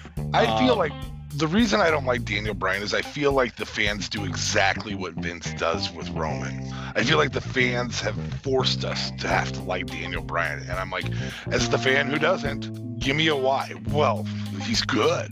Okay. Vince thinks Roman's good. So shut up. That's not a good enough reason. well, he's good though. That is a good enough reason. Just And again, Vince thinks Roman's good. Is that a good enough reason for you to have loved Roman before this this character? no, but Okay. he he's yeah, but Roman can't wrestle like Brian uh, Daniel Bryan can. Daniel Bryan was crammed down our throats by the fans. As much as Roman was crammed down our throats by Vince. The difference is the amount of authority. Well, the it's there's authority in one person and there's authority in the buyers. Like I was sold on CM Punk as that character, as the as the overcomer. I was sold on lots of people as the overcomer. I wasn't sold on Daniel Bryan as the overcomer. I'm more Chris sold on it now. Why did you like Chris Benoit? Why did I like Chris Benoit? Is that what you asked? Hello? Yeah, can you hear me? Yeah. Why did I like Chris Benoit? Toothless aggression. Character. Well, Oh, and it, it, the thing with the thing the thing with Chris Benoit is his development was organic. There was never a point in Chris Benoit's time when he was either 100% the fans' favorite that was being shoved down our throat, or 100% the administration's favorite and being shoved down. Our Even John Cena was more organic than than Daniel Bryan. Like I hate saying it, but he was. He almost got fired, John Cena sucks. John Cena sucks. which was evidence that he was over. Like John Cena sucks was evidence that he was over. I'm I'm I'm an unabashed John Cena fan. I think John Cena, um, well, yes, early on in his career, he did a lot to uh, selfishly put himself forward sometimes. Yeah. I don't Um, love him on the politicking part, but I didn't love him. I, I love HBK, but I didn't love him on the politicking part either. So Yeah, I mean, probably my biggest problem with Triple H. Triple H, Heck. HBK, Randy Orton. Randy Orton, Hulk Hogan, uh, Ric Flair was known for politicking backstage. In fact, frankly, if Ric Flair didn't politic, he wouldn't be a 16-time world champion. He also has politicked in people's other people's favor. So But- Macho Man did in other people's favor. And so, I mean, politics are part of the thing. Uh, but in, in when it came to Chris Benoit, his his growth was organic, and he became popular as he became a bigger star. It they rose at the same level. Um, Daniel Bryan was the internet darling, um, the independent wrestling darling that came into WWE, and the fans, uh, probably the internet wrestling community and the independent wrestling community, got behind us as this is the independent wrestler who's going to bring real wrestling back to WWE. Um, and maybe he did. I'm not saying he didn't, right? But it did get shoved down our throat a bit. Uh, he didn't. He didn't get to be popular based on character work or or even storyline work. He got to be popular based on work rate and the fact that he was the internet darling. Um, and like I say, I I enjoy his in ring work. He legitimately might be one of the best in ring workers in WWE, if not the best. You know, Mhm. but but he never had a character I could get behind, and I don't know if I can get behind this one, which is why I don't know. The Team Hell No, the whole him and Kane. Did you find that entertaining at all, or not even? It Yeah. might have might have been entertaining, but entertaining does not mean I'm I'm getting behind them, right? It Well, seemed that's what- it, it- all of his character work seemed forced. Even when he his the character I most enjoyed of his was uh, Eco Eco Champ. Mhm. That was the one I most enjoyed, and it was it still came across forced. He's not the actor. He, he has no future career in acting. E- Eco Champ was the first time he had a character that wasn't just Daniel Bryan. right? Yeah, Uh, even Team Hell No, he was just Daniel Bryan now having to put up with Kane. Right. so that's that's, that's all I'm saying. I was I was behind. I was rooting at one point for him. I'm not rooting for the storyline, but I'm I, I like I like his in ring work. Right. I had let my disdain for his character work be the reason I didn't want to, and I'm putting him over right now, and you're being a dick about it. So I don't know what else to say. I mean- at the same time, I, I see what you mean, but I think that's just him, right? The guy, if you seen him on like Total Bellas and whatever, he's a very soft-spoken dude. He does yeah, tell. He doesn't. You know what I mean? So I don't think, and that's why you mentioned a lot of the stuff felt forced. It's because the guy legitimately is just, you know, like leave me alone. I want to wrestle. Like Yeah, that's and So so Dean Malenko was so they have to act. Dean Malenko was that same character in real life. Was quiet, but his character, he, he at least typecast himself. At the And- very least, he typecast And himself. here's the deal. I love Dean Malenko. If That's at any point the fans had pushed Dean Malenko to be world champion, I would have probably had a problem with it because from a character standpoint, wh- while he might have been the best technical wrestler in the business at the time, the the world champ is about character too. And he his whole character was I don't know, I'm, I don't speak a lot. I mean, for a while I I was really popular with ladies, I guess. That was one of his characters, but, you know. which is horrible. That's the deal. And so that's what it comes down to. Is, is you say that's what he's like in real life, and that's fine. There are a lot of other wrestlers that are like that in real life, and none of them got put down our throats. You know, I if if I could have a time machine and take Daniel Bryan back in in his prime and have him wrestle Dean Malenko in his prime, I, you bet I would have that match to, to watch the technical brilliance of it, right? But from a character work, we're talking about world champion or universal champion or whatever. Daniel Bryan has never quite lived up to that. Mustafa Ali has great work rate. Mm-hmm. Every single character he's had has sucked. Every single one because he can't act. Right.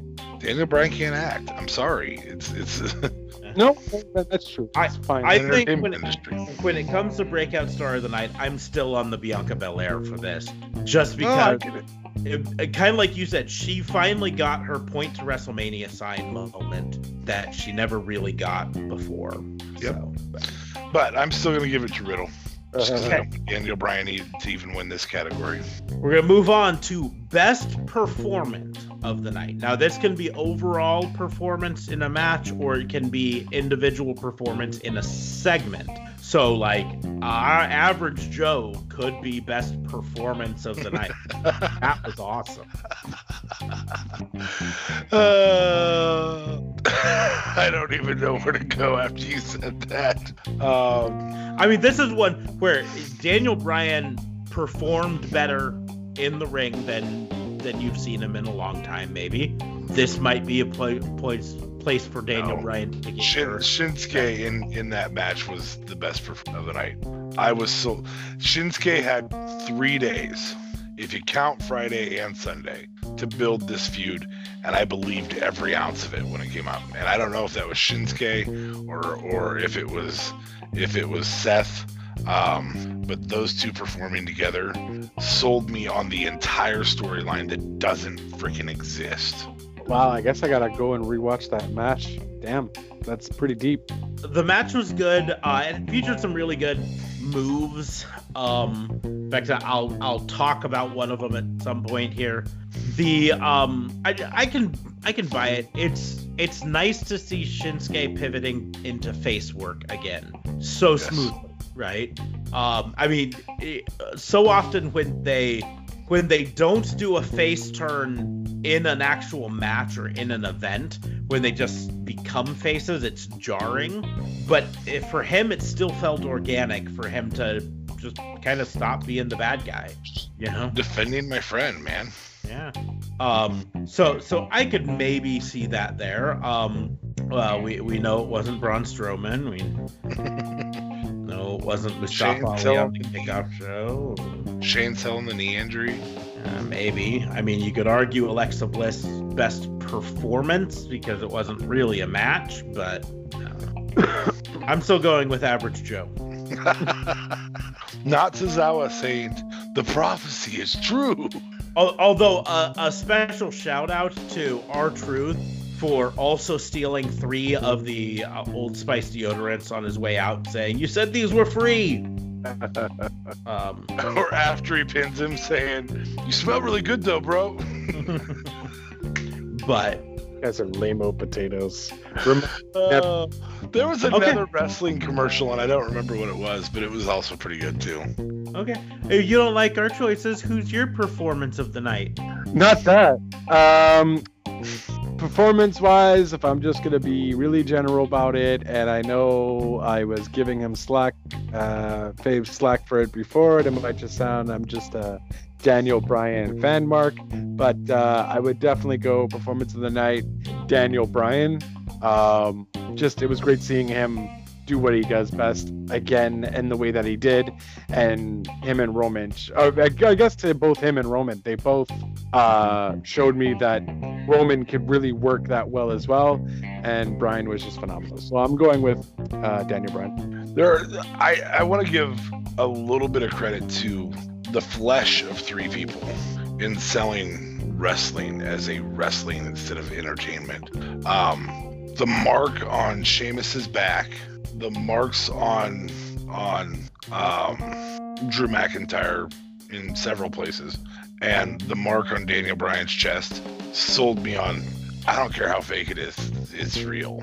Well, that's that's one of the things. I will give Daniel Bryan this. He has never gone heavy on the f- fake tanning, the spray tanning, and I think that's part of it. He knows with his skin tone that uh, the the slaps and chops to the chest show off Mhm. and get really bright red and show off like how intense it is.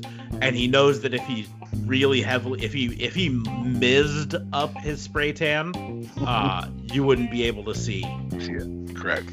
um, if he if he MJF'd his spray tan. I Um, seriously thought Sheamus had a laceration at one point. I was like, is that gonna like when's the when's the bubble gonna pop? Holy crap, he's bleeding hard. Oh nope, it's it's just a. I've, just I've gonna got it. Performance of the night. Whatever ring crew person decided to put 30 kendo sticks underneath the ring. At least they threw away the bucket of slime. Yeah. Guys, I might also maybe have to give Randy Orton performance of the night as well. Here's why. Apparently, after tonight's uh, pay per view, he is now third on the list of wrestling the most pay per view matches since he's been there. He has 173 pay per view matches.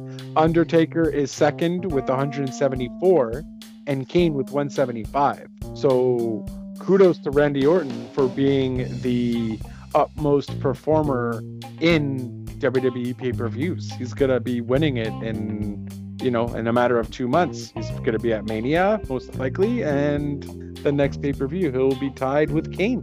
Just wanted to get the back. Per performance of the night to Randy Orton for not getting a boner when Alexa Bliss was sitting on him. Oh my gosh. Thank God you oh, went to the pervy moment. I want to get pinned like that. I mean, I I just want to know what he had to think about. Baseball, baseball, baseball, baseball. Baseball, baseball, baseball. Gr- grandma baking cookies. Um, uh, um, uh, math equations. Um, uh, science dissecting a frog. Um, Ruth Bader Ginsburg naked on a cold winter day. Ruth Bader Ginsburg naked on a cold winter day. Did she actually sit on him? Oh, she did, right? oh, Oh, yeah. she's straddled him and everything. I was like, what a horrible way to get pinned, but also what a fantastic way to die. oh, My wife is gonna kill me if anything goes up. Let me think about that. Uh, It's okay, Randy. The cameras are off. We're at commercial. You can get up now. I'm gonna need a minute. you guys want to turn out the lights real quick? I'm gonna handle does- this situation. Does anyone have a trapper keeper I can hold down there? carry carry my books to the back in front of my. Does that does that date me saying trapper keeper? Yep. Nope. Shut up. No, it doesn't.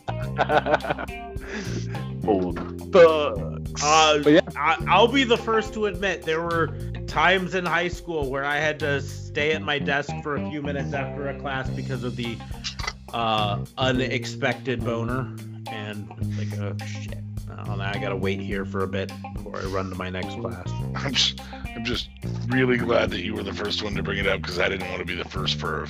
I'll be a perv with you, but I didn't want to be the first perv. Per- performance of the night is is Randy Orton. For not. For controlling his bodily functions, Yeah, that's that's some except some for the black vomit, he still can't control that. Yeah, apparently not. My right. friend sent me a meme. My friend had sent me a meme saying, "Oh, this is what every fan dreams of," kind of thing, and I'm like, or is it what all of Alexa Bliss's stalkers dream of that happened to them too? And he's like, "Dude, that's so mean." I'm like, "I know I'm an asshole. I'm sorry." Um, Someone's already edited a picture of that with the Brazzers logo and put it up. oh, I'll pay for premium. Moving on to under hype of the night. This is the the surprise uh, match, surprise moment that we didn't necessarily expect to see happen, but did happen.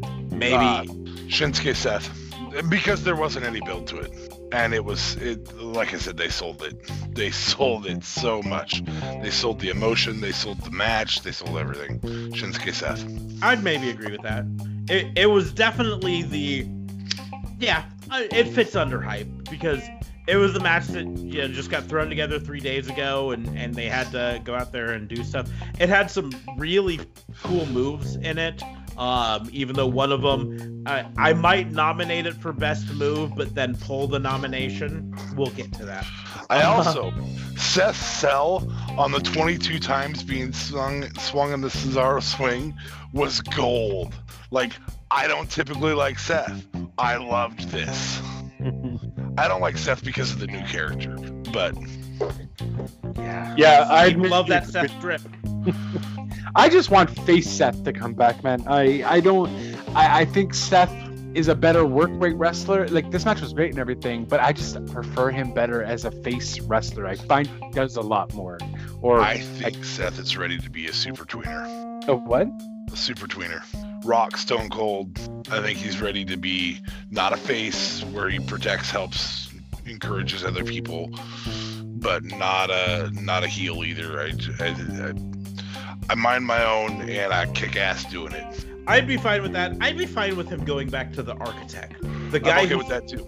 A different like, version of a heel. Yeah, who but who's a heel because he's outsmarting people, right? He's the architect of everything. Uh, the Messiah doesn't really fit, and this new character that's not really the Messiah, just eh. But the match I itself think- was fire. I think the existence of Roman right now is a really good spot for Seth to have an architect turn to. Like Yeah. he set it up that that Heyman would be. In fact, the Heyman turn on Roman should go to Seth. Come Mhm. to think of it, I think that's a really great move. I hope they're thinking of that, of doing something with that though, because they're on the same freaking brand, man. You Yeah. have a- I told you I'm the architect. I set all this in motion year ages ago. As soon as you left and that other scumbag left the company and you were down with your illness, I put this in motion. Like that level of heel shit. Oh, Who do you oh. think arranged for us both to be on SmackDown? Who do you think put in the call for Paul Heyman to come talk to you? Who do you think the fans on Twitter are going to say that WWE is copying AEW with MJF and uh, the Inner Circle?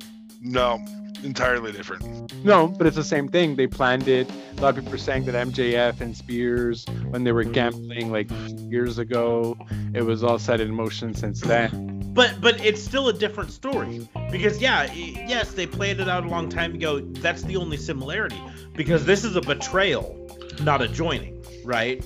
This Right. is this is not a him. You know, the the pinnacle thing was was was him working with a guy and then betraying him and starting up a, a competing faction. This would be I put the title on you because I knew I could beat you. Mm-hmm. I put the title on you. I I put you in this position. I even set up the the all of the stumbling blocks along the way in a way that you would still get past them. I gave you the only mind as good as mine in the game to make sure that you'd have it when I was ready to take it. Yep.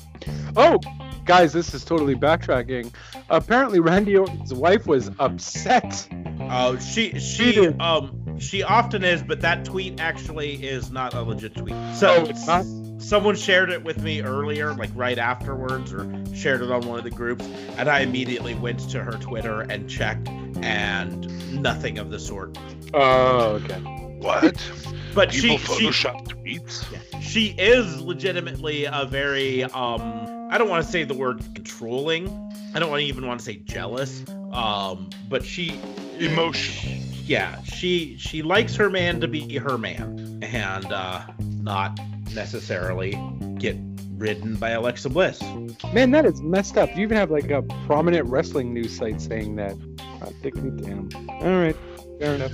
She might be upset, but yeah, She very well might be upset. She just didn't tweet. Because like I said, I in all I- likelihood, she's upset. We'll just say it that way. In all likelihood, she's upset. But again, she got famous by RKOing her husband into a swimming pool. So that was hilarious. Anyway, backtrack. Yeah. What was the question? Um, we were still on uh, best uh, under hype of the night, um, and I, I think so far we've all agreed that it was um, the Shinsuke Nakamura versus Seth Rollins match. Yeah, I'm in agreement with that too, for sure. Because I mean, everything else was as expected, I guess. Um, I guess you can maybe say, um, no, yeah, I don't know, because even the finish to the uh, Universal Title match, somewhat, yeah, no, uh, I would have to go with that. There's not really much under hypes, really, although a lot of the matches were pinned the last minute. I mean, Night Panther, we knew nothing about before tonight. True.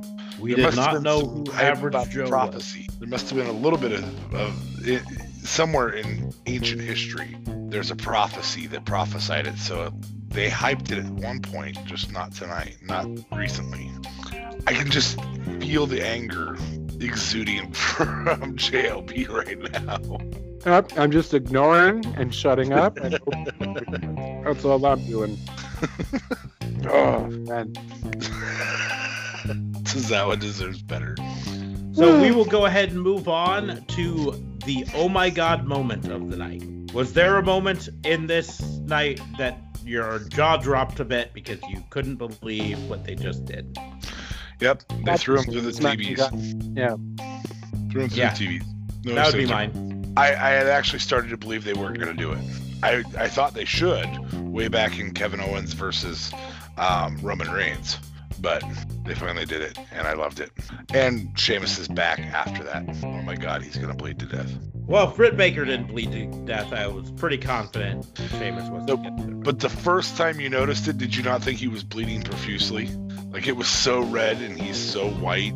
I think it's funny that his ring entrance is still the same as it was in the bar. Effectively, go stand there and use your white skin to reflect the light. Yeah, we don't need to put a reflective vest on you or anything to blind people. Your skin will do it. No Y2J lighting fail sleeves. Yeah, nope, just reflect light. So yeah, I think that's basically got to be the OMG moment of the night. I mean, someone could make an argument that the retribution breaking up, but wasn't really. We knew that. You could make an argument of of Edge using the chair or Edge. Mhm. I, I had a little bit of an OMG when Edge hit this ring post because I was like, his neck. Yeah. I would even argue maybe that slap. I was still so impressed with that slap. Um, and you could make an argument for the fiend showing up, but I, frankly, Maybe I hate looking to like say it's Freddy Krueger. That's pretty Well, much. I hate to say it's time. I think that that Bray Wyatt finds a new new gimmick because he's only really had this for two years. But the coming up through the ring, it's not even a surprise with him anymore. It's it's there's only so much of the of the mid 90s you can relive. It was shocking when the Undertaker came up and grabbed Kevin Nash or Diesel at the time. Um because it was the first time it had really been done and they ripped the ring open and did it. Um it was even a little shocking when Kane did it a couple times. Uh it, it's a thing for supernatural and I know your your argument is that the fiend is not supernatural, he's psychological. He's apparently supernatural now, so I guess. Yep, yep. At this juncture, he's a supernatural character, and so and he has control over fire. He's Kane now. Yep. Sorry, neck match. Why wouldn't you make this the the ring grab crazier? Like, why not Orton like on the ground down, and then you just have like the fiend come out from like grab him on both arms, sort of deal. You The- know what I mean? You have done something crazy. The bigger frustration I have with that particular moment and why I wouldn't give it, um, oh my god, moment of the night, is the ring. Here's my oh my god moment of the night. The ring's fixed. If you're gonna put it in the middle of the show, you have to openly admit that it's a cinematic match and not pretend it's a regular match. The ring's fixed, the lighting's fixed, all of it's fixed. Yeah, but no one's paying attention to that. Well, the lighting rig that wasn't Hi, actually I'm part no of their one. lighting rig. Oh no, yeah. that- Here, here's the deal: is this was a perfect opportunity for them to do an actual cinematic match with it. And I'm not saying they go all the way to Firefly Funhouse match or something like that with it, but heck, instead of making it a match in the ring, you make it a, a, a Count Anywhere match, and then they can go backstage as he chases her around.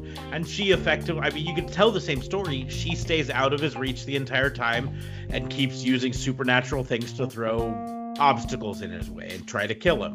Um and then he comes around a corner and uh, she's cornered.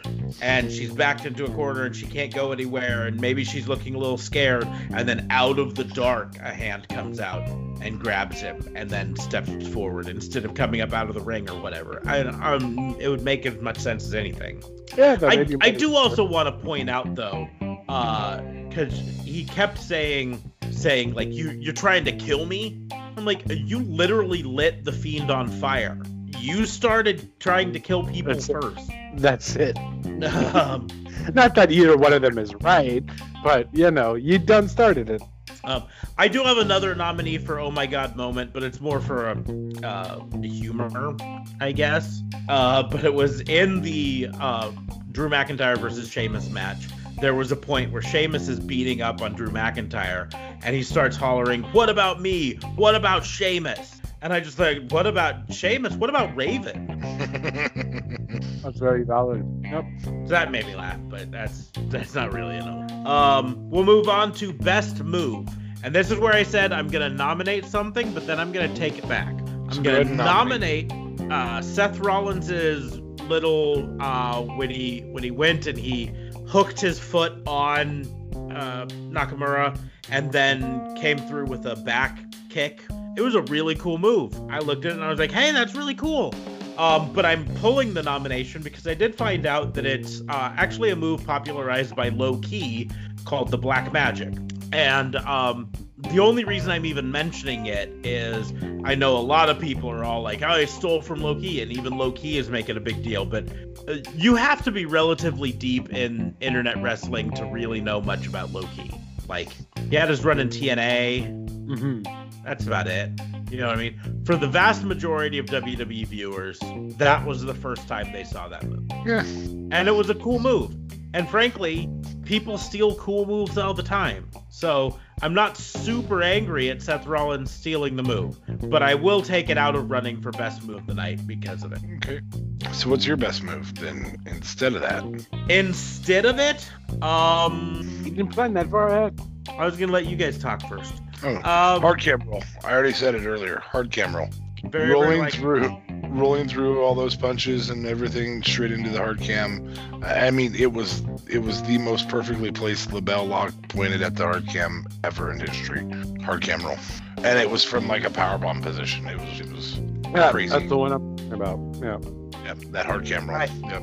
I can't say it's the best move. It really should have been something labeled the worst move. But when uh, Bianca Belair tried to lift up Nia Jax, um, and couldn't, so um, maybe that's Nia Jax's best move of the night. standing Kinshasa, where the other person was standing. That was pretty cool. Um. I I will always love uh, Shinsuke's sliding German suplex off the ropes. yeah, oh, that yeah. was pretty cool.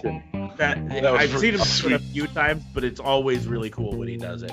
Um, so, but yeah, you're, it's probably the LeBell Lock. Yeah, that landing it the way he did perfectly at the at the hard cam. It, it- that's mine. I must just be a Daniel Bryan mark, man. Total deep. rhyme. Also, bro, Derek from the second row. God damn, oh yeah. fucking pisses me off. He's done it before, right? Yeah, I don't know. I felt like this one was different for some. It's I guess maybe it looked more impactful. I mostly don't because the bro Derek is a lame move like the neuralizer is. yeah, it, it, how is it any different than the neuralizer? No, it's the same thing. No. The He, same- he doesn't pop his neck beforehand. Yeah, he doesn't crack his neck, but other than that, it's the same damn move. Guy's totally different. Doesn't pop his neck. Different move. Doesn't stand there. and Go. I legitimately cracked my neck when I did that. I just want you guys to know. Uh, okay. I I am that committed to my craft. Good job, buddy. Yeah. Um, no, I think I think it's the the LeBell Lock. That's the best move of the night. I, I think it's the final landing position that just made you go, wow, Yeah. that was really well done. Which then moves us to the final category of the night, best match of the night. We will differ here. I think there will be debates on this. Yes. Um, I it's it's we're just gonna break it down. It's a it's an argument between the McIntyre Sheamus match, likely eh, for me, and the Roman Reigns Daniel Bryan match. Those were the two best matches. Um, it's just My two best are Seth, are Seth and Shinsuke and McIntyre, Sheamus. And so, so for me, it it just comes down to which one I liked the more most out of those. And while the Drew McIntyre and Sheamus match was really good, brutal, and everything, it it takes a hit because it was a no holds barred match on the same week as AEW had a women's lights out match that blew this out of the water. Now, yes, this wasn't a lights out match, you know, whatever. Um, but effectively, a lights out match is a no holds barred match, right? Yeah. So, so when your pay per views no holds barred match um, comes the same week as someone did on free TV a no holds barred, you really need to outshine. And I'm not saying you necessarily have to have a gallon of blood gushing from your head, because I know WWE likes to do less blood if possible. Um, but just the sheer brutality of the the AEW match versus this is what takes this one down a slight notch. So for me, Do it right. They can do a blood pool if they want to. they can't. They just try not to because they're still they're still hovering that PG line, and they don't want to. Like, will they get fined, sort of deal? No. or no? Okay. It's oh, they won't get fined, but they could lose sponsors. That's their thing. Is they want to stay PG so they can continue to pitch to to ad campaigns for their TV shows to Hi-C and and fucking Kick cereal or whatever. Mm. Kix is not for kids. No kid likes it. Trix is for kids. And Froot Loops is far superior to Trix and fruit flavored cereal, and no one will ever convince me otherwise. But we will move back to wrestling. Why are we even talking about Froot Loops when Fruity Pebbles exist? You know uh, those that's a, a lot closer of a match and we can talk about that someday. But i had a box of Trix um, like a month or so ago. I bought it and i'm eating it and I'm like this is okay and everything. And then i ran out of Trix and my wife had a box of Froot Loops and i poured myself a bowl of Froot Loops and i took a bite and i was like why am i ever eating Trix again? The answer is no this stuff is phenomenal compared to Trix Because you prefer rabbits over toucans? I don't know. I'm probably never buying another box of Trix. I can tell you that much. But that's beside the point. Um, so for me, eh, here's the deal: the storytelling in the Roman Reigns Daniel Bryan match, I think, really holds up. The storytelling of can a ring technician such as Daniel Bryan outpower a powerhouse like Roman um, outlast? And ultimately, can Daniel Bryan make Roman Reigns tap out? Because that was the promise. I will make you tap out. Um, and he succeeded to, just didn't win the match on it. Yep. So, to me, I think it's the D. Bry versus versus Reigns match match of the night. Um, Yeah. for me too. That uh, it was between that and uh, the Shinsuke match. I was with Fabe on that. It was between, um, well, he didn't say the Bryan match, but those two were my. Ah, again, it's sort of similar to you. Yes, okay, the lights out match, sure, um, but maybe if Drew McIntyre and Sheamus never fought, and this is the first match I've seen of them fought like this year, maybe it would have been a different story. I would have been more like, oh my god. But that Raw match that they had the first time they fought was maybe just as good, and there was no weapons involved. You know. Yeah. So I think them using all these spots was cool, but guys, I know you don't need it. So it kind of took away from what they can do in the ring. So and the Daniel Bryan match uh, with Roman was just five stars. Everything was great about that match, even from Paul Heyman's performance and hard cameras. Like everything was just top notch with that match. Yeah, I, I'm gonna give it to actually the Shinsuke match. I just thought it was a better match, um, but maybe, uh, maybe again I'm an anti-mark, so um, it was just to me it was a better, uh, a more clinical match. You had you had a clinical wrestler versus a power wrestler, and then you had clinical power wrestlers, and that's really what you had two clinical power wrestlers who one one their style's literally called strong style, and the other has a finisher that's or a closer that's called or a setup or whatever you want to call it a signature move that's what they're called. Um, that's a stomp. So you get that power but you also get the athleticism that those two bring to the ring um, versus the other one was power versus athleticism. Um, and i like power and athleticism more than i like power versus athleticism. Um, because I think you put on a better overall match out of that. Um, the only downside is that it didn't get the storytelling that it that it deserves for those two.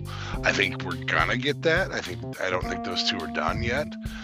Um, and I think with what they were given, again, three days of, of work, a week and three days if you want to give it a week and three days because it was the prior SmackDown that that Cesaro got injured. Um, but with, with with nine days of preparation for this match tonight, um, I I can tell you if I didn't know the storylines, if I didn't know anything about it, I'd have still put it as the match of the night. So, however, that said, only three matches were mentioned as matches in the match of the night conversation, and all three of them were very good.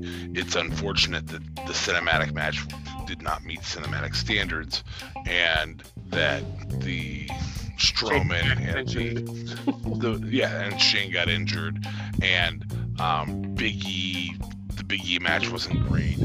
The women's match was good, but it wasn't the standard that we expect when Sasha's involved and Shane is involved. Um, that hurt. That hurt the overall pay per view big time because we had three good matches. We didn't have any great matches tonight, but we had three good matches and three bad matches, or two bad matches and one and I think that's more placement. Okay, match.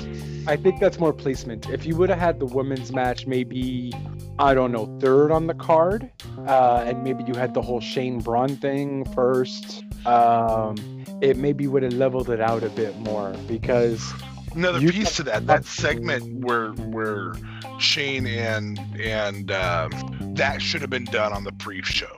It was in the ring, no? No, where where yes.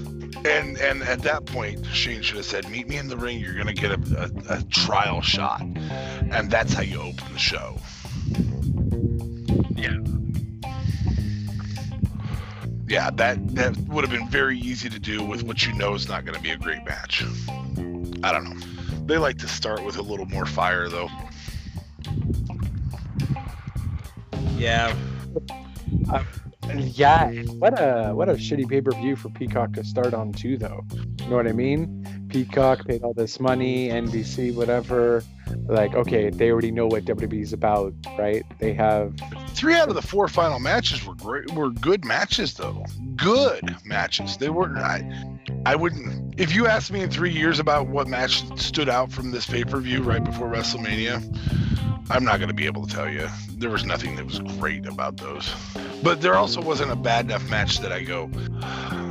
yeah, know, I would basically call this an a, average pay per view. Yeah, with with a lot of B stuff and a lot of D stuff that ends up being a C. Mm. I would say there were maybe some A's, but some D's to counteract them, and the rest were all in the C. Yeah. Was, like, I would like say there say, wasn't a whole match though that was an A. That's just my opinion. There, there just there wasn't like you say there wasn't anything that was bad. There wasn't a I don't know uh, hell in a ref cell. stoppage in a hell in a cell. Yeah. there wasn't a Goldberg versus Fiend in Saudi Arabia or Goldberg versus Undertaker in Saudi Arabia. Goldberg in Saudi Arabia. There wasn't a Goldberg in Saudi Arabia. There wasn't a Goldberg. There, just, we'll there wasn't a Goldberg.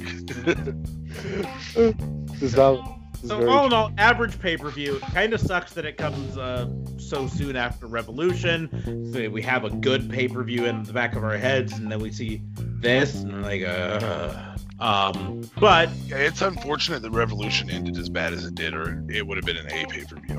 In uh, in two weeks, we have a week from hell um, and the fact that there is literally something WWE every night of the week if you count the Hall of Fame ceremony. There's nine somethings, nine days in a row with wrestling if you count Impact.